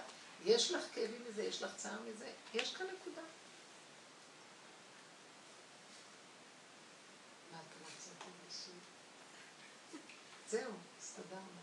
אני רוצה שתבחינו בטבע איך הוא עובד ואיך אנחנו צריכים מולו לעבוד. להירגע, לחזור אחורה, להתבונן, לפתוח, לבקש עזרה, לדבר, תפילות. תפילות, אבל ממוקדות, לא בשמיים, יענה השם. את אומרת להשם מה לעשות, ככה, ככה, ככה, מבינה? את מפרקת ואז את אומרת לו, זאת התפילה. מתפללת ברור, כי פירקת, את יודעת, נקודה. אז הוא יעזור. הרבנית, אה, רק רגע, מה רצית? מה רצית כן לשאול? לא יענית לי. אה, הגרה. כן. שנגיד, באמת הדרך הזאת כן נותנת לי שקט עם הילדים. קודם כל אני רואה את עצמי, מה שלא ראיתי בעבר. וזה זה כשלעצמו מונע ממני לרדת עליהם כן. ולצמות עליהם. כן. אה, מה שכן, כן, הרבה פעמים אני מעמידה פנים שאני כועסת, כי אין לי ברירה. יפה. בינתיים יש לי את הפגם. כן. עד שה- עד שזה יתוקן, אז... הי- את יודעת, אה, הרבה פעמים אה, ככה כשאני נחשפת אה, לחברה, נגיד בבית הספר של אמהות, אז אה, כאילו ההתנהגות הזאת שלי עם הילדים, כאילו הורדתי את הרגל מהגז, נראית להם כהפקרות. זה סוג של הפקרות נגיד המשפחה שאני יושבת. לא מעירה לילד כל שנייה. יש לי את השקט שלי, ולפעמים זה מפריע, נגיד, נגיד במשפחה. אה, יכול להפריע ל- לקרובה שלי, שלמה הילד שלי עכשיו עושה ככה. אז אני אומרת לה, זה בסדר, אני יודעת. ולא פעם יצא לי שהיא הילד שלך עושה ככה, ואת מתעלמת. אני אומרת לה, תראי, אני מבינה, אני אמרתי לו, תפסיק. למרות שזה היה דבר שטותי. אבל אני מוצאת שהרבה פעמים, כאילו, כשאני עם הילדים שלי, אני מצליחה לשמור על, על, ה, על העמוד שדרה שלי, של הדרך. אבל כשאני לא חברה שבדרך, כאילו, המשפחה או חברים, זה נורא קשה לי. אני כל הזמן מרגישה ש... אה, לא בהפקרות, אני לא בהפקרות, אני בעבודה. אני צריכה להסביר. איך אני שמה, כאילו... אני לא רוצה לא להתנתק, לא ללכת למשפחה שלי כדי לא להתקל בקרובת משפחה. אני כן רוצה אה, להעביר את הנקודה שזה הילד שלי, אני, אני, אני מחנכת אותו נכון, ואני לא חושבת שכרגע צריך להגיד. את צריכה לבדוק דבר אחד. אם, הש... אם הוא באמת לא מזיק לשני, לזולת, אם זה... היא נורא לחוצה, והילדים שלה, או. והיא אז לכי. אולי יש, אני רואה את הבעיה שלה. כן. אבל בגלל שאני בנוכחות שלי, אז זה כבר לא שלה. אז אתן אני יודעות מה, אני אגיד לכם משהו, בנות, אתן עובדות באמת מדהים. כמו שאת זכית לקבל מול הילד את יישוב הדעת והעוצמה הפנימית לדעת מה נכון לך ולממש את זה. עכשיו אנחנו נדרשים לעשות את זה, לכבוש עוד שטח. אצל השכנה, אצל הדודה, עם הבעל, עם הזה. זאת אומרת, כמו שעבדת יפה עם הנקודה שלך והגעת שם לנקודה של הכרה ועבודה, גם שם, על כן אדע ולא אבוש, איך אומר ישעיה הנביא, שמתי פניי כחלמיש, ולא אבוש, בנקודה שלי. זאת אומרת, את יכולה בעדינות להגיד לה, כמובן הצורה, איך שמעבירים את זה צריך להיות בצורה שלא תהיה מריבה וכעס, אלא להסביר לה, תראי, אני, אני בעבודה עצמית, תדברו על הדרך, אני בעבודה, אני רואה שאין סוף לזה שאנחנו מגיבות לילדים, וזה מפרנס להם את ההתנהגויות. לפעמים צריך להשאיר אותם, באותו רגע הראשון זה לא הכי נעים, שלי גם לא אחר כך. אבל לאט לאט אנחנו מתחילים להבין שהעצבנות נובעת מאיתנו, והתגובות המהירות הן שלנו, כי אנחנו מאוד עצבניים ומגורים, אז אנחנו לא יכולים לסבול שמישהו יגרה לנו את העצבים, אז כל הזמן משתיקים את העולם, הורגים את הג'וקים, רק שלא יהיה לנו פחד, רק שלא יהיה לנו כעס, רק שלא יהיה לנו זה, אז אין לדבר סוף. בואי נרפה, רבינה, תלמדו לא להתבייש במה שאתם ולצפצף. יש לי משרוקית, מי שרוצה אני אלווה לו אותו. תצפצפו קצת. זה לא לצפצף ולזלזל באנשים, זה לצפצף מול הכוח שלא נעים לו, חשבונות רבים, לא לעניין שאנחנו עושים כל היום. אנחנו נמות ואחרים יחיו. לא. לא אני אמות ולא השני, ואמא שלי רוצה למות שם. אני לא אמות. אתם מבינות? אנחנו לא נהיה אלה שמזיקים, אבל אנחנו יכולים להסביר את עצמנו כן. ולהגיד לה, תראי, אם זה מאוד מפריע לך וקשה, אז, אז אני לא אבוא אלייך עם הילדים, אני אבוא לבד. לא, לא, לא, לא. אני מציעה לכם כן להיכנס בעבודה גם קצת. תעזרו אחת לשנייה. מה, למה אתם לא מתביישות להגיד את הדרך? תגידו. תתחיל להתווכח איתך, תגידי לה, תראי, זה לא לוויכוח. תנסי פעם, פעמיים, שלוש, תעבדי וזהו. לא להיכנס לסערה לוויכוח עם אנשים. אבל תראו לכם, אנשים מחפשים עזרה. אל תתביישי. הם לא רוצים. אז אם לא, אז לא. תציעי לה, ואם לא, אז לא, לא בכוח. לא, לא, אבל אני, אני לא, לא, אני לא אעיר לו ולא שום דבר. אני מתאפקת, אני עובדת על עצמי מבפנים, שאני לא אהיה עצבנית לגירויים. זו עבודה פנימית של ריכוז. תתרכזי עם עצמך גם, תנסי, תראי, תתאפקי פעם פעמיים, תראי שאת לא שמה לב. את לא שומעת את הרעשים.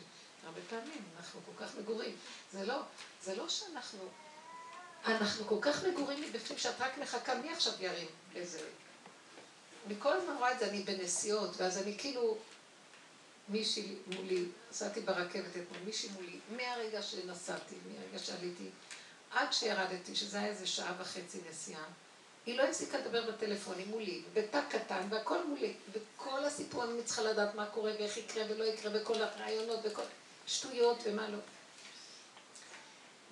וזה לא היה שיחה עם אחת, כל פעם היא קיבתה וחיפשה עוד כל מיני חברות להשתעשע בדרך. ואז אני ראיתי, בין זה שהיא קיבתה דקה, אני הייתי מתוחה. מתי היא תתחיל עוד פעם לדבר עם עוד אחת? ראיתי את הרפלקס המותנה של הגירוי תגובה שלי. ואמרתי, תרגי, תרגי, תשבי. לא, אני כאילו הייתי במתח, נו כבר שתדבר, ואני אדע שהיא כבר מדברת. אז ראיתי איך שאני כל הזמן ממנה מתוחה. וחזרתי לעצמי, וכל הזמן הייתי צריכה לעשות התנתקות, ולהיות עסוקה עם עצמי, או בדיבור עם השם, או להתבונן בעצמי, או לקרוא משהו, או להתפלל. ועד שהיא נעלמה לי מהשטח ולא שמעתי אותה. זאת אומרת, והיו לי כיסים כאלה, ועוד פעם חזרתי לשמוע ועוד פעם. זו עבודה. אבל ראיתי שהיא לא אשמה, היא הייתה סיבה בשבילי. נכון שעל פי טבע זה לא יפה. תקשיבי רגע, מה זה, עשית כאן משרד קטן? זה היה כמו משרדאות.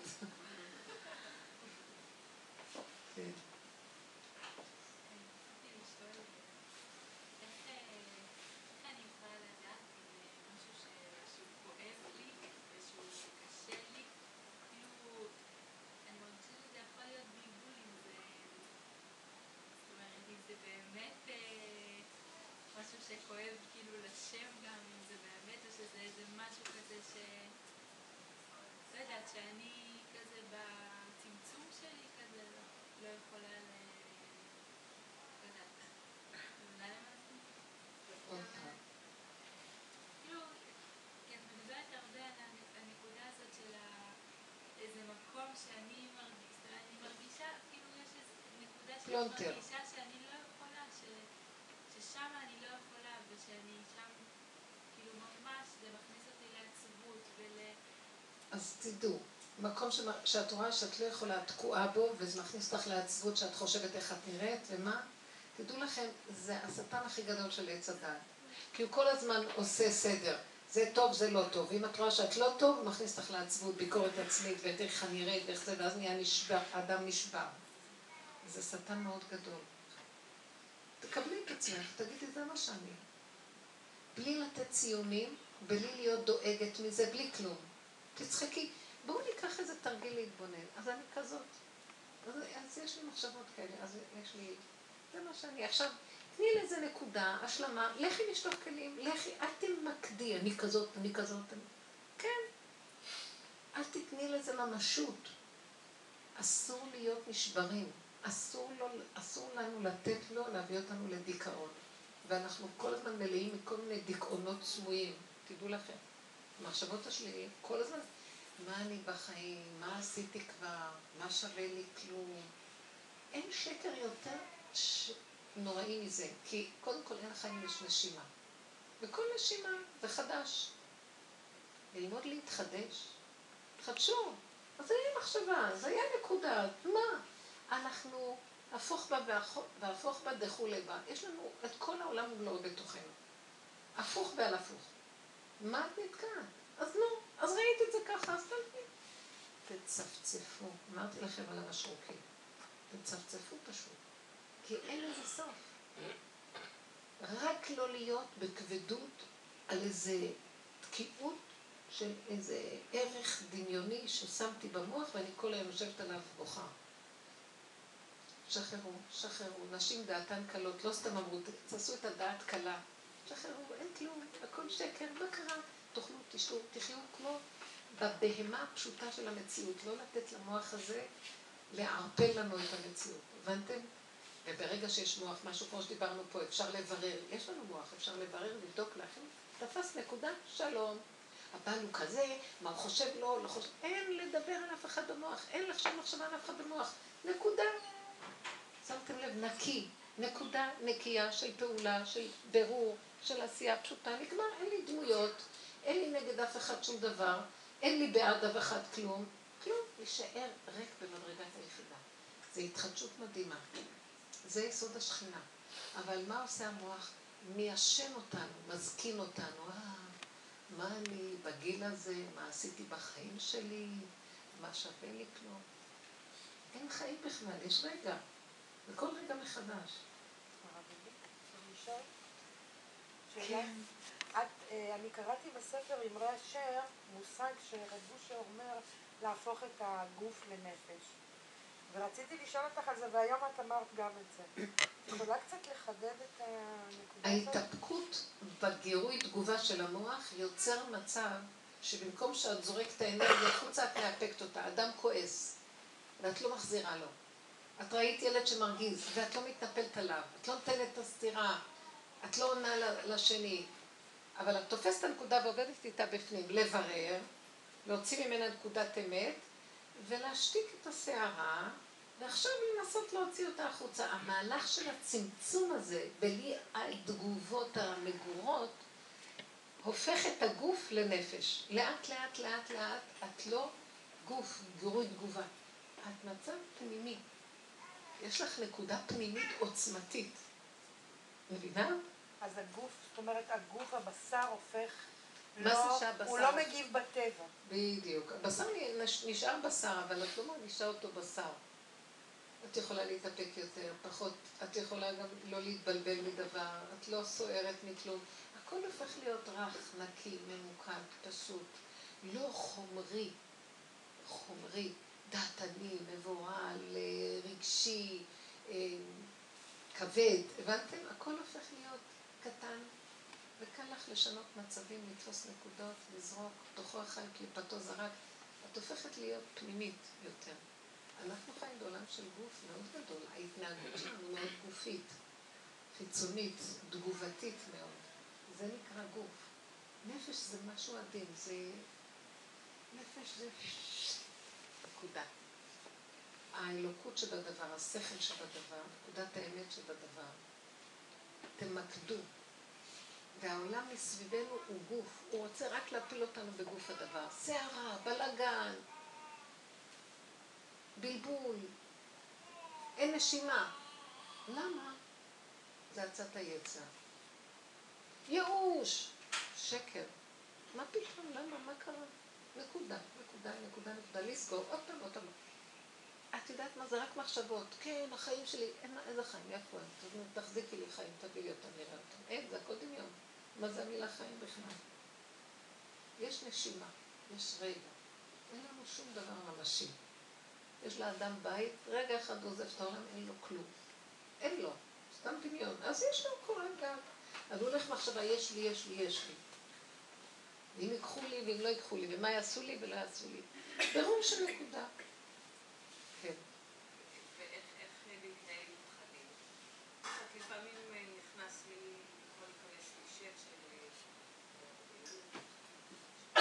סכנה, מאוד סכנה. להיזהר לא לפתח את זה.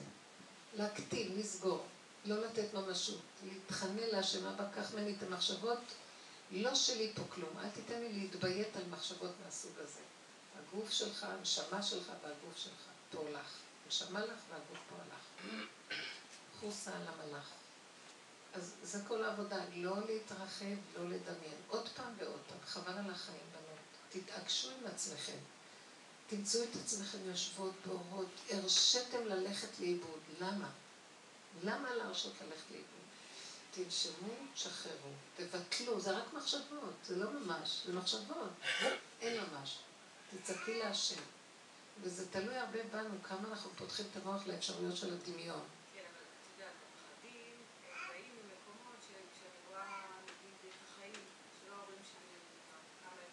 למה את רואה מדי? את רואה נקודה, תעלי אותה לשורשה. כמו שאמרתי לאותה אחת, אמא נפטרה, נפתח לך המוח של המצפון, קחי אותו, תעלי את זה להשם, תתפללי, תבקשי רחמים ותסגרי. אי אפשר להשאיר את זה ולעשות מזה מסכת. זה מסוכן. למה? מה יש תועלת להורים מזה? מה יש תועלת לי? אין בזה כלום. נקודתי ומהר לסגור, כי זה מסוכן. זה מסוכן. אנחנו מאוד בסכנה, אתם יודעים, אנחנו בהפקרות מאוד גדולה.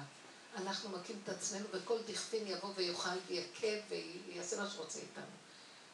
אתם מבינים איך אנחנו נראים? אפילו יש לנו איזה מין כיף כזה במחשבה. המחשבה שלי מי יגיד לי מה לחשוב. תאכלי אותה אחר כך. תיזהרו, תסגרו. פשוט, קונקרטי, פשוט. ויש מקום שהשם נותן פתאום רחבות במקום נכון. הוא ייתן לך אור פנימי מתוק, ייתן יכולת חשיבה עמוקה, יצירה והרגש טוב, אבל זה הוא נותן וזה לא מהמוח. המוח הטבעי הוא מאוד מסוכן. העולם הזה הוא רק פרוזדור. עשינו פה טרקלין, ואנחנו הולכים לאיבוד. זה רק מעבר, תזהרו. בני ישראל הלכו ביבשה בתוך הים, יבשה צרה, והמים להם מפה ומפה. העולם הוא מסוכן, זה ים, אפשר לטבוע בו, אבל נתנו לנו יבשה לרוץ במהר. מה אנחנו משתהים יותר מדי? אתן קולטות על מה אני מדברת בכלל? זה יראה, צריכה להיות לנו יראה אמיתית. העולם הזה הוא מסוכן, הוא מסוכן מאוד מאוד מאוד. והוא נותן לך תחושה לנצח פה, ובוא, שב, קח כורסה. יש יועצים, יש עניינים, העולם מלא מכל טוב, בלע אותנו, אכל אותנו, נשארנו סדודים. לא כל כך. מי צריך את כל זה? שלוות הנפש, נקודה של אמת, הנאה קטנה ומתוקה. לא צריך כל כך הרבה חומר, כל כך הרבה ידע, כל כך הרבה. בני אדם מסכנים, אנחנו עכברים לכודים, אתם בכלל לא מבינים, ברשת הנוראה הזאת. למה ככה צריך לחיות את החיים? עובדים כל כך קשה בשביל לספק לו את כל הדמיונות שלו, למה אנחנו צריכים כל כך הרבה בגדים, כל כך הרבה אוכל, כל כך הרבה, כל כך הרבה זה. ואז אנחנו נכנסים לכן וללא, ואנחנו כאובים, וזה החיים. נו, זה החיים. לא, יש חיים יותר ברמה מזה. זה לא חיים. זה קליפת החיים. כן, זה לא החיים. אנחנו מבזבזים את החיים באמת. אז מעטים שעברו בעולם הזה ולקחו, גנבו את הנקודה הנכונה וברחו מפה. אז איך זה נראה? איך? חיים אחרים? צמצום ודקות, וכל רגע הוא איכותי מאוד. הוא לא מבולבל, הוא לא סוער, הוא לא מושפע, הוא לא אה, חקיינות של העולם. הוא נקודתי, הוא קשור אלייך, את זה משהו אחר, איך אמר רבי נחמן בסיפור שלו, התם והחכם. זה מעשה שלו וזה מעשה שלי. למה אני אתערבב עם השני בכלל? זהו, וזה אני. שכל אחד ידע מי הוא סוף סוף וימקד את היחידה שלו ו... ויבקש מהשם שיביא אותו לידי מיצוי, לידי גילוי של הנקודה שלו, והוא יחידי בעולם ואין אף אחד דומה לו. אנחנו בכלל יודעים מי אנחנו. כאילו?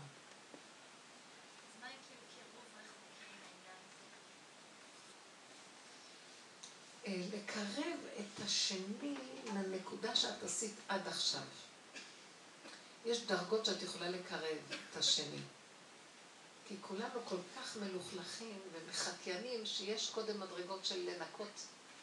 אבל בנקודה שהוא מגיע לעצמו, ליחידה שלו, את לא יכולה לקרב אותו. השם יקרב אותו וייתן לו את המיוחדות שלו. כי כל אחד הוא שונה מהשני, ואת לא תוכלי שם לקרב.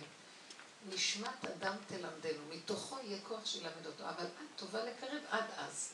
עד אז אנחנו עוזרים, הנה פה אני עוזרת בשיעורים.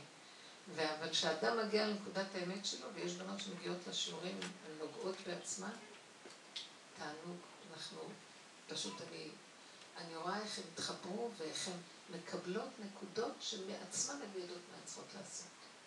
זה מאוד יפה.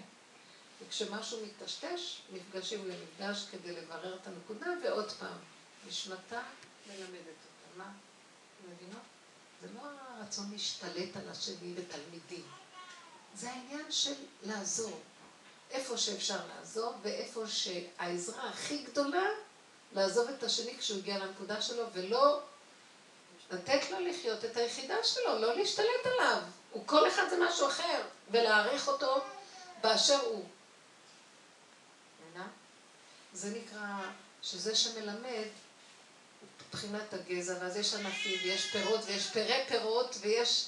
זה טוב, בשביל זה, שהשם אוהב שאנחנו עוזרים לאדם להביא את עצמו לידי המיצוי שלו. מבינה? לעזור לשני, ואז את פה. זה כמו, זה כמו להביא את החתן לכלה, או את הכלה לחתן. כשמגיעים לחדר איכות זה כבר שניהם, וזהו, אף אחד לא יהיה איתם. אבל עד אז יש את השטחן, ויש את העניינים, ויש את כל המסיבות, וכל העניינים מסביב. אבל כשזה מגיע לנקודת הייחוד זה כבר לא קשור. אדם מתייחד עם יסודו, בדרגה גבוהה. זאת העבודה שלנו, בנות יקרות. חבל על החיים, לנצל את החיים. לנצל, למצות אותם ולעבוד איתם, לבנות אותם. נו מה, את לא סיפרת לנו היום כלום, מה קרה? כן. אה, פשוט היום היה לי איזה ויכוח אה, סוער עם בעלי. שבועות הגיע ו... שמה היה? שבועות הגיע וצריך לקבל אה, מתנות ועניינים. מתנות? בשבועות מקבלים מתנות? כן. אה, לחג, בר- ברגלים. ואני כאילו היום מדברת איתו ואני לא מבינה כאילו למה אני לא כל כך כאילו נפגעת ממנו שאני אומרת לו כאילו סתם דיברנו ויש אצלי מכירת בגדים ביום רביעי אז הוא אומר לי אה יופי אז אני סוגרת סיפור אה, קניית המתנה שלי לחג וכאילו ממש נפגעתי ואני כל חג קולטת שזה משהו שמפעיל בי כאילו שהוא מפעיל בי איזה משהו ש...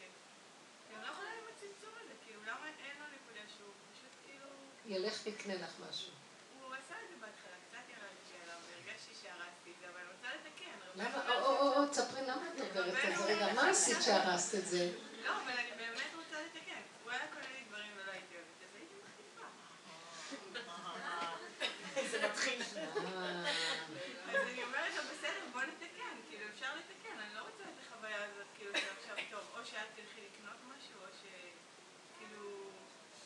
גם אני מרגישה שיש לזה, שזה צמצום בנפש, ממש, זה ממש קשה לי, כי כאילו, אני יכולה לזרום איתו על הכל, וכאילו, מה שהוא רוצה, ו, ובאמת לחיות כאילו את החיים בשיא הביטול, ובאמת באהבה ובשמחה. אבל כשאני כאילו צריכה את זה, וזה קורה רק איזה פעמיים בשנה, פתאום כאילו, פתאום, טוב, אז יופי, את קונה פילים, אז יאללה, תכווני על זה שזה יהיה כאילו היציאת מצווה שלי. אני אני כאילו יושבת איתה, ואני אומרת למה? כאילו, מה? הרי אני מאמינה בשפע ואני עושה מה שאני רוצה ואני קונה מה שאני רוצה ואני לא צריכה ממנו כלום. אבל דווקא כשזה מגיע לנקודה שהוא אומר לי משהו, אז זהו, כאילו פתאום אני צריכה את האישור שלו ולהרגיש שזה בסדר שאני רוצה בכלל, וכאילו, וכן, בא לי, את יודעת, מין מחוות כאלה של החיים. אני אימא של הילדים שלך, אני אשתך, אני האימא הכי טובה בעולם, אני האישה הכי טובה, ומגיע לי כאילו, שב... אה, לא, כאילו במקום אמיתי וטוב. בשבילו אני הכי טובה, אני האישה שלו, כאילו, ומגיע לי בשבועות. שהוא- בשיעורים שלנו אנחנו לא עובדים על השני. את צודקת, לא, אני את צודקת. אני לא שאלתי עליו, אני שואלת למה, כאילו, אני רוצה שתעזרי לי איך כן, זה לא בפירוש. אז אני מתחילה עם זה שאני אומרת. הוא רק מרגיז אותך, משהו בתוכך מתרגז מאיזה נקודה שקשורה להתנהגות שלו. וכאילו השאלה שלך, למה הוא צריך להתנהג ככה? למה לא מגיע לי? למה לא זה? כל הזמן הוא הבעיה של, הבע... של הבעיה שלי. לא, זהו, שהשאלה שלי לאבא שלו, באמת אני יכולה ללכת לקנות לי משהו, באמת להרגיש עם זה כל כך... אז אני שואלת למה? אז למה לא? כי את אומרת, זה המצווה שלו. בבקשה, מה שקשור אליו, שיש שלו, אבל בעניין שלך, מה זה קשור אלייך? אני עוד אומרת לו, עזוב, אני לא נכנסת שלך, זה אתה. יפה. כאילו, כאילו... אבל את אומרת לו את זה, ב- אני שידע שאת אה, כאילו הסגן של הבורא עולם, וזה נרשם שם למעלה, תדע, באיזה עין אחת פקיחה של נקמנות.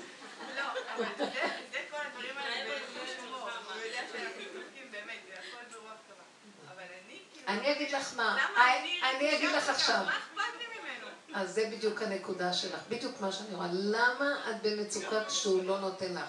כי מתעורר משהו במוח שיודע מה נכון, מה לא נכון. ואם הלא נכון מתבצע על הנכון, שם מתחיל להיות הבעיה שלך. זה השד. למה? תסגרי אבל אותו. בעולם הזה, נתינה, אני כאילו, לא בעולם, אני עינת מפרשת אהבה ונתינה. ברור. וכאילו אני מרגישה שיש פה רגע של כאילו גילוי אהבה. והגילוי הזה הוא לא מתגלה. זה באמת מצווה, סליחה. בטח. כן, לא ידעתי. אז ואני לא מקלמת הרגע. יאללה, נעשה מרד ונראה להם מה כתוב בגמרא ומה שהוא צריך לתת לנו. חמישים שנה לא קרה לך מתנה, מה זה? אני אדבר איתו, תגיד את המשפט היותר לא צריך, אני קונה מה שאני רוצה. זהו, זה מה שאני רוצה. כן, מה עשית בשף? כן קנה לי, לא קנה? אני רואה שהיא כאובה מזה, בסדר, בואי נראה. אני, אני, אני אמרתי לכם, אתם זוכרים את השכנה הזאת שהיא לא האירה לה פנים ואחר כך הכל התפרק והיא כן האירה פנים? מה היא עשתה שזה, שהשכנה שינתה את הגישה? מה את תעשי עכשיו עם עצמך כדי שהוא, אם את רוצה עדיין את הכיוון הזה, שהוא זה שיקנה לך? אז מה את תעשי כדי שזה יקרה? אני לא רוצה שהוא יקנה לי, אני רוצה לא. את לא שומעת אותי טוב.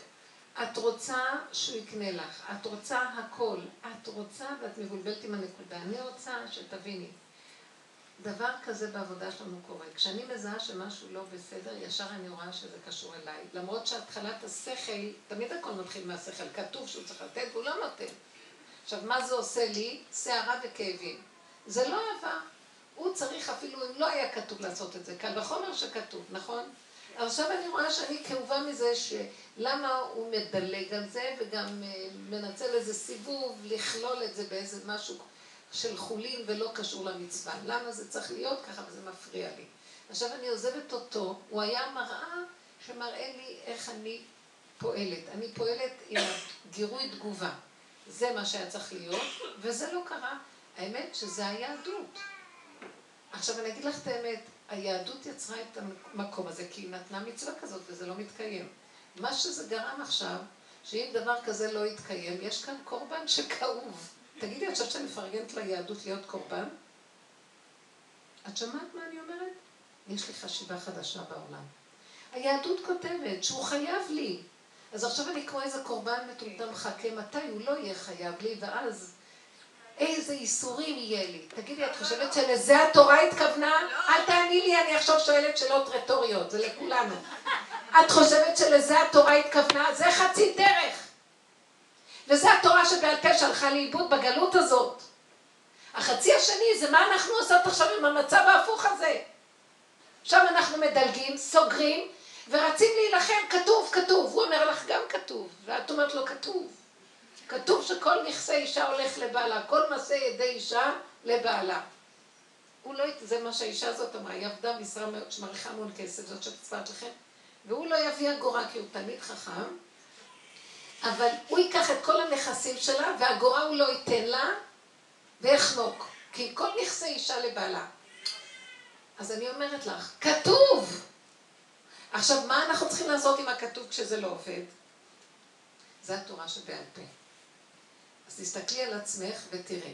אם את תשבי ותזיני את הכאבים שלך כי זה לא הלך כמו שכתוב, בסוף היא לא...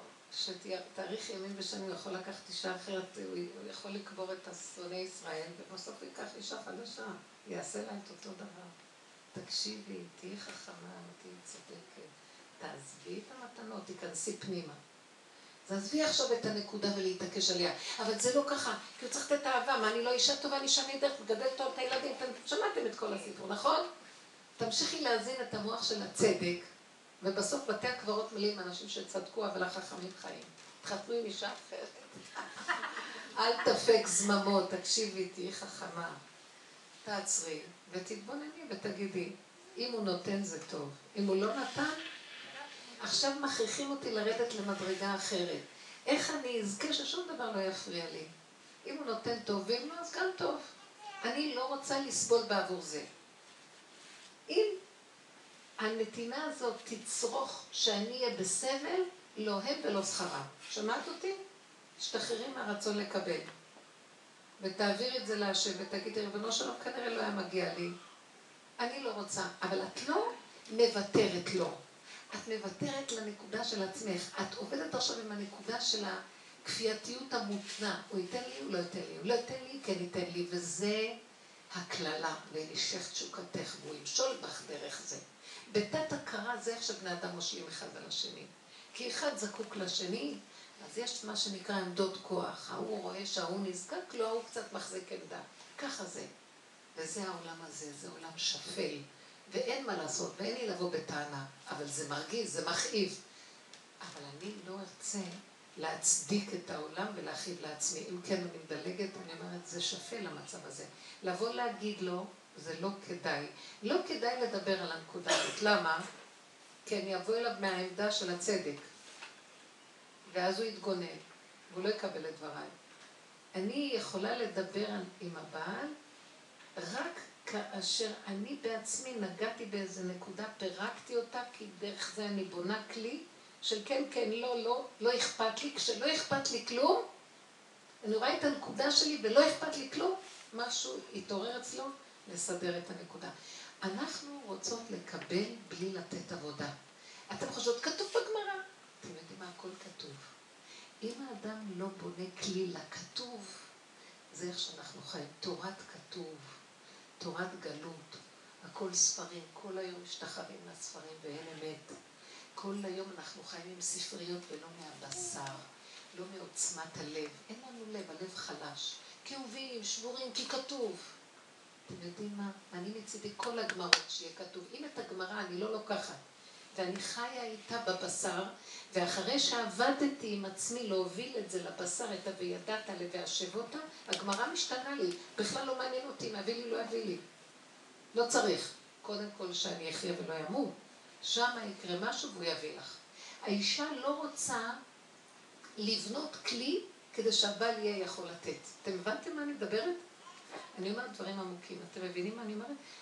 כתוב שהוא ייתן. יופי, בין זה שכתוב לבין זה שהוא מוציא את זה לפועל, צריך 500 שנה הבדל.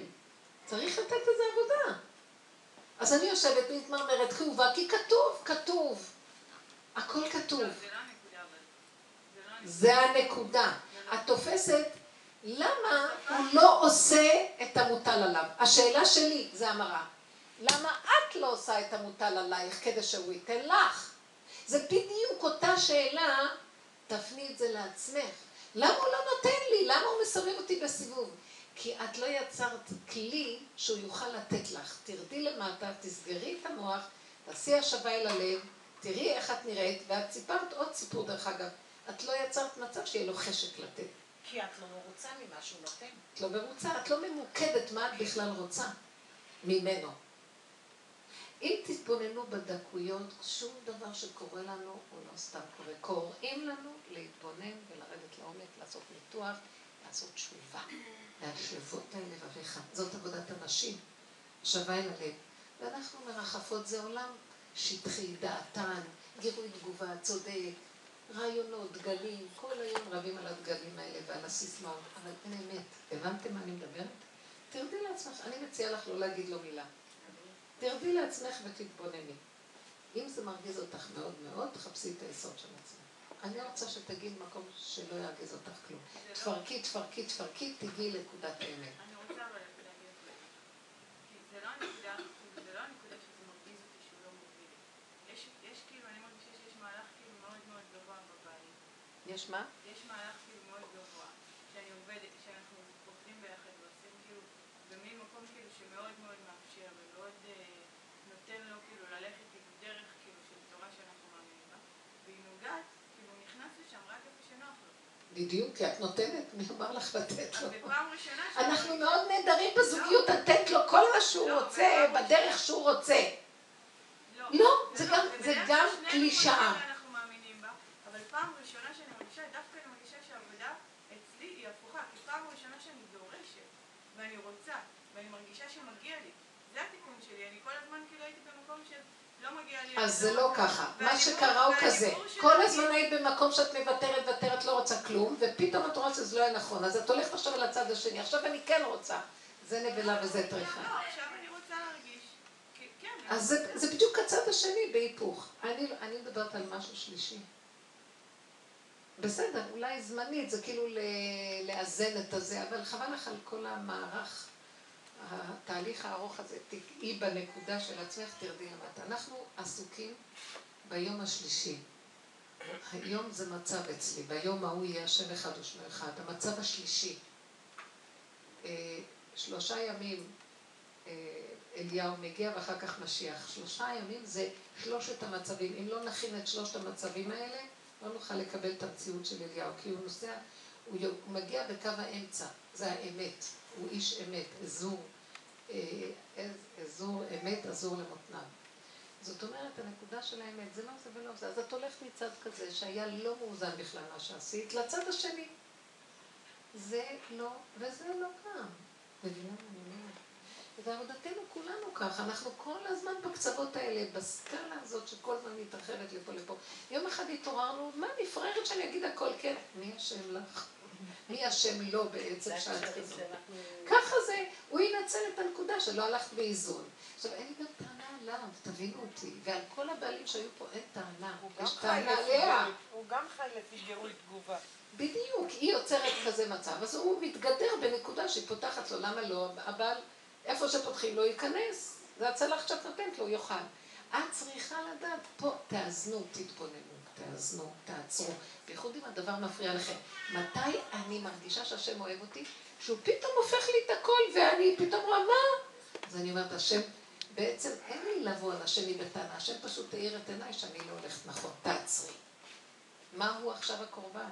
הוא לא הקורבן הזה. זה ההאזנה הקודמת, ועכשיו זה התוצאה. תחזרי אחורה, תאזני את זה עם עצמך, תעשי חשבון פנימי, זה עבודה פנימית דקה של נשים. גם לגברים יש עבודה, אני לא יודעת, אבל זה עבודת נפש דקה. אל תהיו פראייריות. אני לא מתכוונת מול הבעל, מול אותו שטן. אנחנו פראייריות של השטן. היצר הרע רוכב עלינו. כי אנחנו לא מבוררות. ותדעו לכם שהאישה ניתנה לאיש להיות לו עזר להציל אותו מאותו שטן. בסוף היא נופלת שם, הוא נופל אחריה. והטענה עליה ולא עליו. הוא לא יכול להגיד, אתה נתת לי אותה כעזר לעזור לי לצאת מהמצב הזה, ואני נתקעתי בו. לכן עבודת הבירור וההפנמה ומגיעה בנקודה, ולהתעקש עם עצמנו ולדבר ולבקש, בייחוד שיש מצב שהוא סותר, שם אוהבים אותנו, עצרו אותנו, הראו לנו משהו. זה לא השני. שני זה רק היה מראה, מה אני אלך לשבר את המראה? מה זה קשור לשני? ב- ב- בדת הטבעית, בטח שזה הוא קשור. אני לא רוצה להיות צודקת ואני לא רוצה להאשים. אני לא רוצה להתכסות. אני רוצה אמת. לפתוח, לחפור, לגוע בנקודה, לבקש רחמים, לבקש איזון. תאיר לי, תראה לי. מה אכפת לי להפסיד מתנה ותפסתי את הנקודה? אחר כך יבוא מתנה. כן.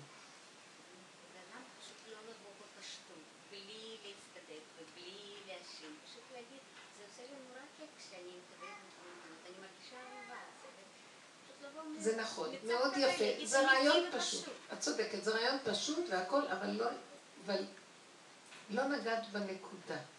כאילו, את מכסה ואת מחפשת פתרון מתוק. אני אומרת את האמת הפנימי שלי, שזה באמת מה שאני צריכה, מה שאני עושה, בלי האשמה, בלי לתקוף ובלי להאשים. את יודעת מה הייתי מציעה לך? תגידו לי, אולי אני טועה. אני רוצה לצאת מהעולם שאין לי טענה לאף אחד ואין לי צורך לשום דבר. ואם ייתנו לי, תודה. מה דעתכם על מקום כזה? כי אין לאדם מת וחצי תאוותו בידו.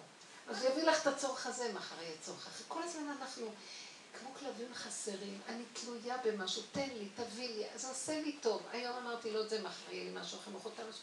תיגעו בנקודה של החסר הזה. מה זה הדבר הזה?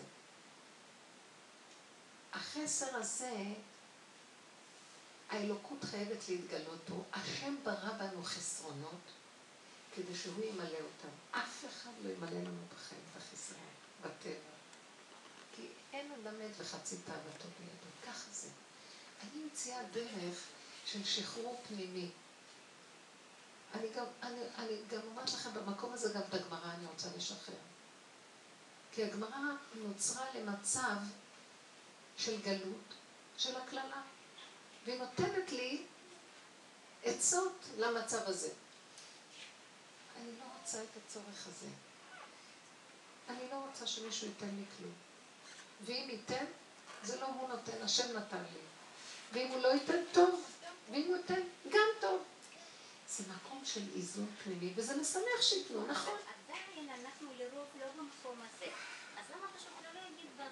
ובאמת, בלי להגיד... נכון, אנחנו לא במקום הזה. לא, את צודקת, אבל מתי ננצל ונעבוד במדרגה שאני מבקשת, אם לא כשבמקום כזה? להגיד, עדיין אני לא במקום הזה, אז אני לא מנצלת את המקום הזה לעבודה.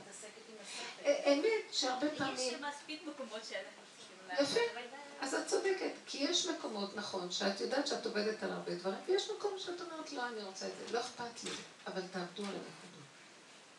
זאת אומרת, אם, לא כל הזמן אנחנו צריכים להיות בכזאת, אבל את שאלת שאלה, נתתי את המבט של העבודה על הדבר הזה. שאלת שאלה, מבט של העבודה, מבט של העבודה, מבט של העבודה. ברור שיש לנו עוד הרבה דברים שאנחנו נעשה אותם כפי הטבע ונגיד כן, וכן נתווכח נקודה, וכן נרצה איזה משהו. אבל יש לנו את העיקרון שנעבוד עליו, ונשאף, נשאף למקום הזה. וזה גם עבודה שלא להאשים את שני, ולא להגיד כתוב ואתה צריך. נכון. פשוט אני שמחה לזה, כמו זה עושה לי טוב. בלי להאשים ובלי להתווכח ולריב. אבל אם לא, אחרי. שעושים עבודה, אז גם המילים והצורה שבה נאמרים הדברים, היא מה. שהשם רוצה. יפה. זאת אומרת שכן את יכולה בסוף להגיד, ובסוף אבל לא שזה בא ממקום שם. לעשות את ההשתדלות שלי ולקבל משהו. אבל היא דיברה על, מקום אחר, היא דיברה על נקודה של תהום, של, של חלל, שחסר לה משהו והיא רוצה שהוא ייתן לה את זה. אז זה מתבטא בבגד, במתנה, אבל זה מקום יותר עמוק. זה הצורך שלנו באהבת הזולת.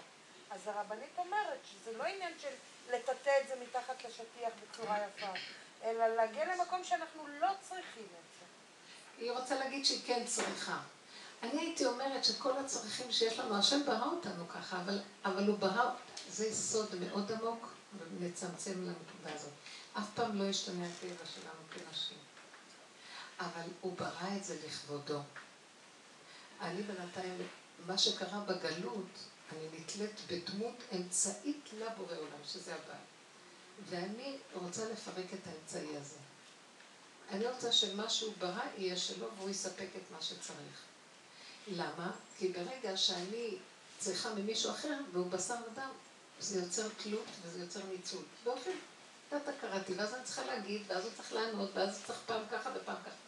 זה הגלות.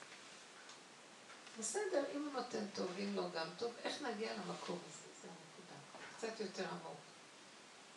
מה רצית להגיד? לא, זה זה החידוש שלי, כי אני באמת מרגישה את זה שאני יכולה להגיע לנקודה כזאת מול הילדים שלי. כן. אבל מול הבעל שלי באמת יש לי מקום שאני מתחילה להרגיש פתאום את ה... את ה... את ה... משהו מאוד ילדותי, שאני באמת כאילו... ואני גם אומרת, זה לא שאני לא אמרתי, אני לא הכנסתי את הגמרא, הוא אמר אה, אה, כך, כאילו, אני לא נותנת לו תשובות, אה, זה הוא אמר, אה, זה המצווה שלי, אז הנה, אני מכניס אותה שם. כאילו, אני לא הבאתי את הדבר הזה, כי זה לא מעניין אותי המצווה, המצווה הזאת. כאילו, אני אמרתי, מה שאני מרגישה, אמרתי לו בפירוש, אני צריכה, אני זקוקה עכשיו כאילו להרגיש את האהבה הזאת. אבל החידוש כאילו באמת שאני אנסה להתפלל על זה, שאני באמת ארגיש את זה רק מהקדוש ברוך הוא, ולא...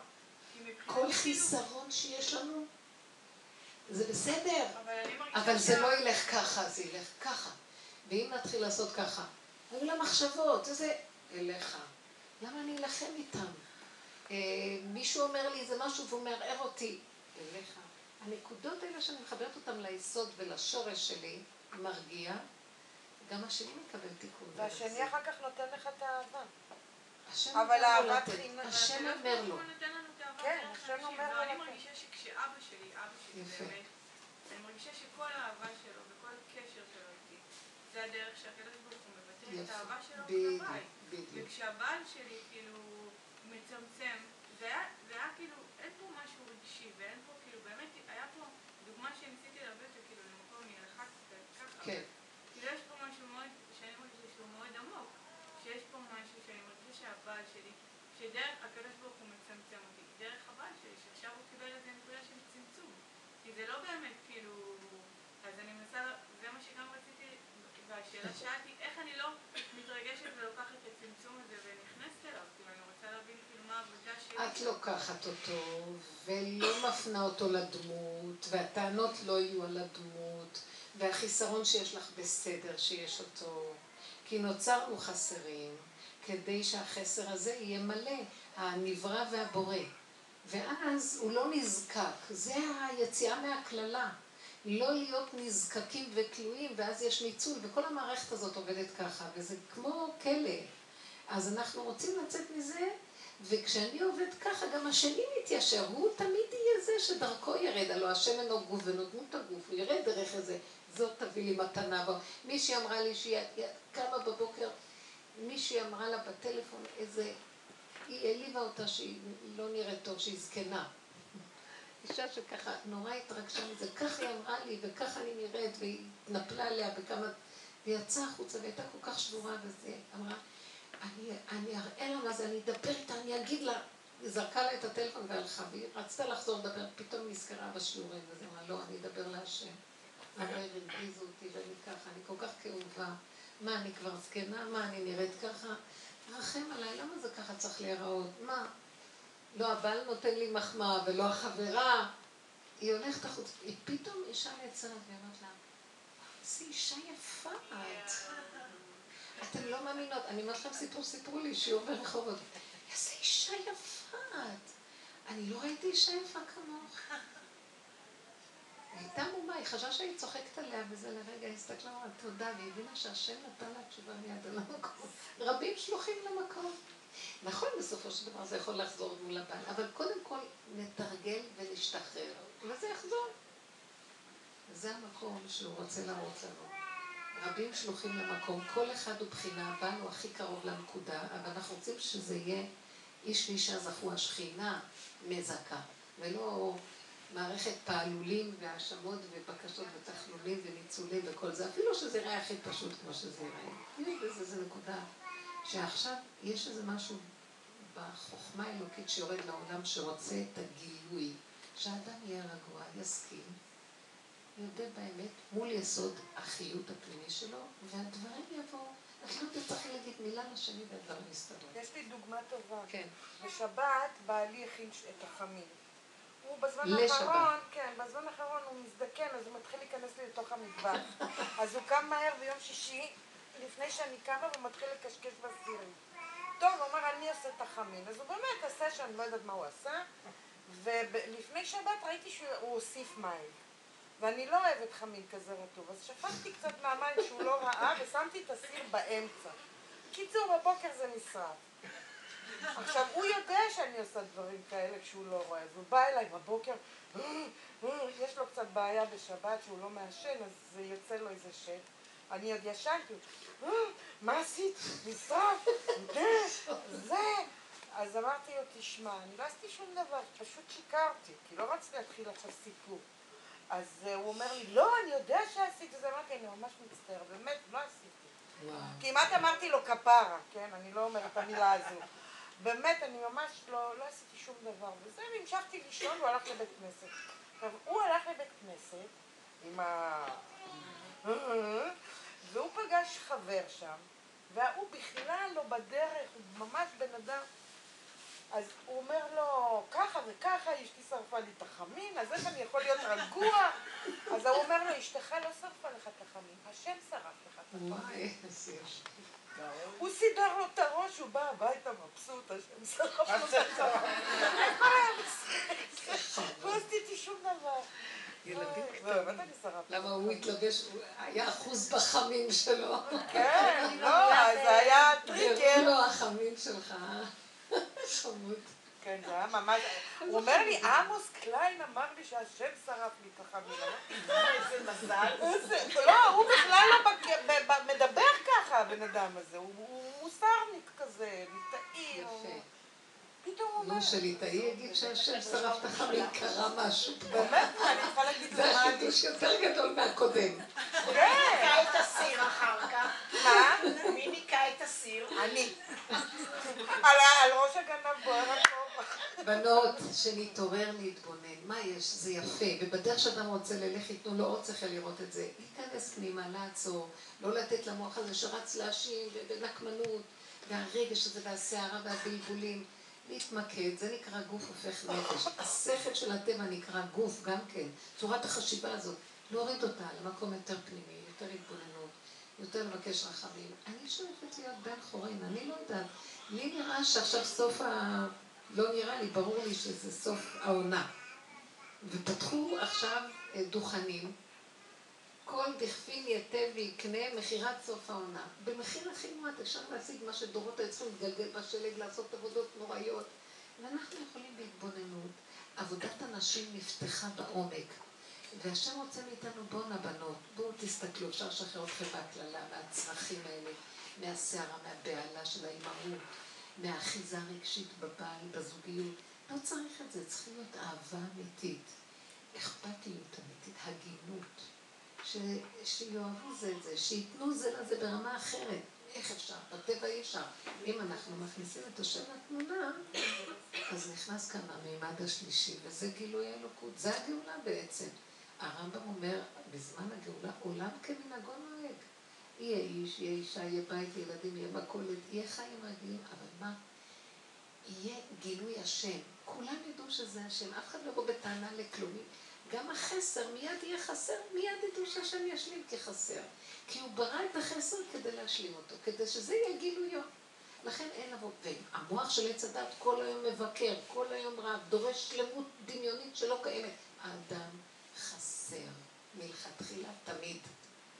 עוד לא קם בבוקר הוא כבר חסר. אז אדם צריך להכיר את זה, אם כן, מי ישלים אותו? סיטואציות החיים שמראות לנו את החיסרון, זה אליו, אליו בהכרה, בדיבור, בבקשה, בתחלומים וזהו. ושיהיה כמו ילד קטן, שלם עם החיסרון שלו, כי ככה ברא אותו. כי אם יש חיסרון, יש גילוי בורא, יש מי שנותן. וזה עבודה דקה. מה אנחנו עושים? וזה הגלות, וזה הקללה. הלבשנו את החיסרון על הבעל, הוא ישלים לי את החסר. הלבשנו, כן, כל סיפוקייכי, צרכייכי וכל אה, מזונייכי, עלייכי. מתי הוא נותן משהו? באמת הוא חמוד, הוא נשים טובים, אבל הם לא מסוגלים, אין להם כוח, הם רוצים שאת תספקי להם, ואת רוצה שהוא יספק לך, וכל אחד רוצה את שלו. זה הופך להיות מוזר הילדים. את האימא שלי צריכה לתת לי, והאימא רוצה גם כן מהילד משהו, וכל אחד כל הזמן דורשים אחד מהשני. להשלים את החסרונות שלנו.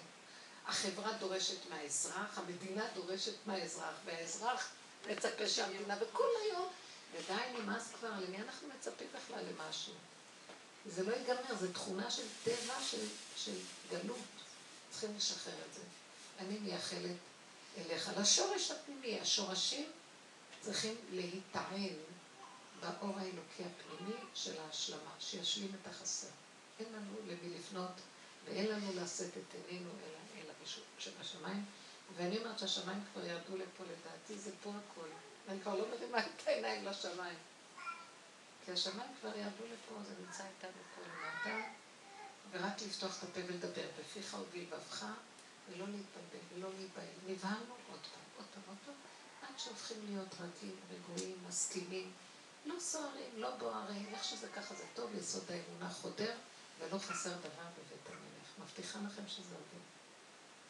תתעקשו על החיים. בחרת בחיים, זה זה.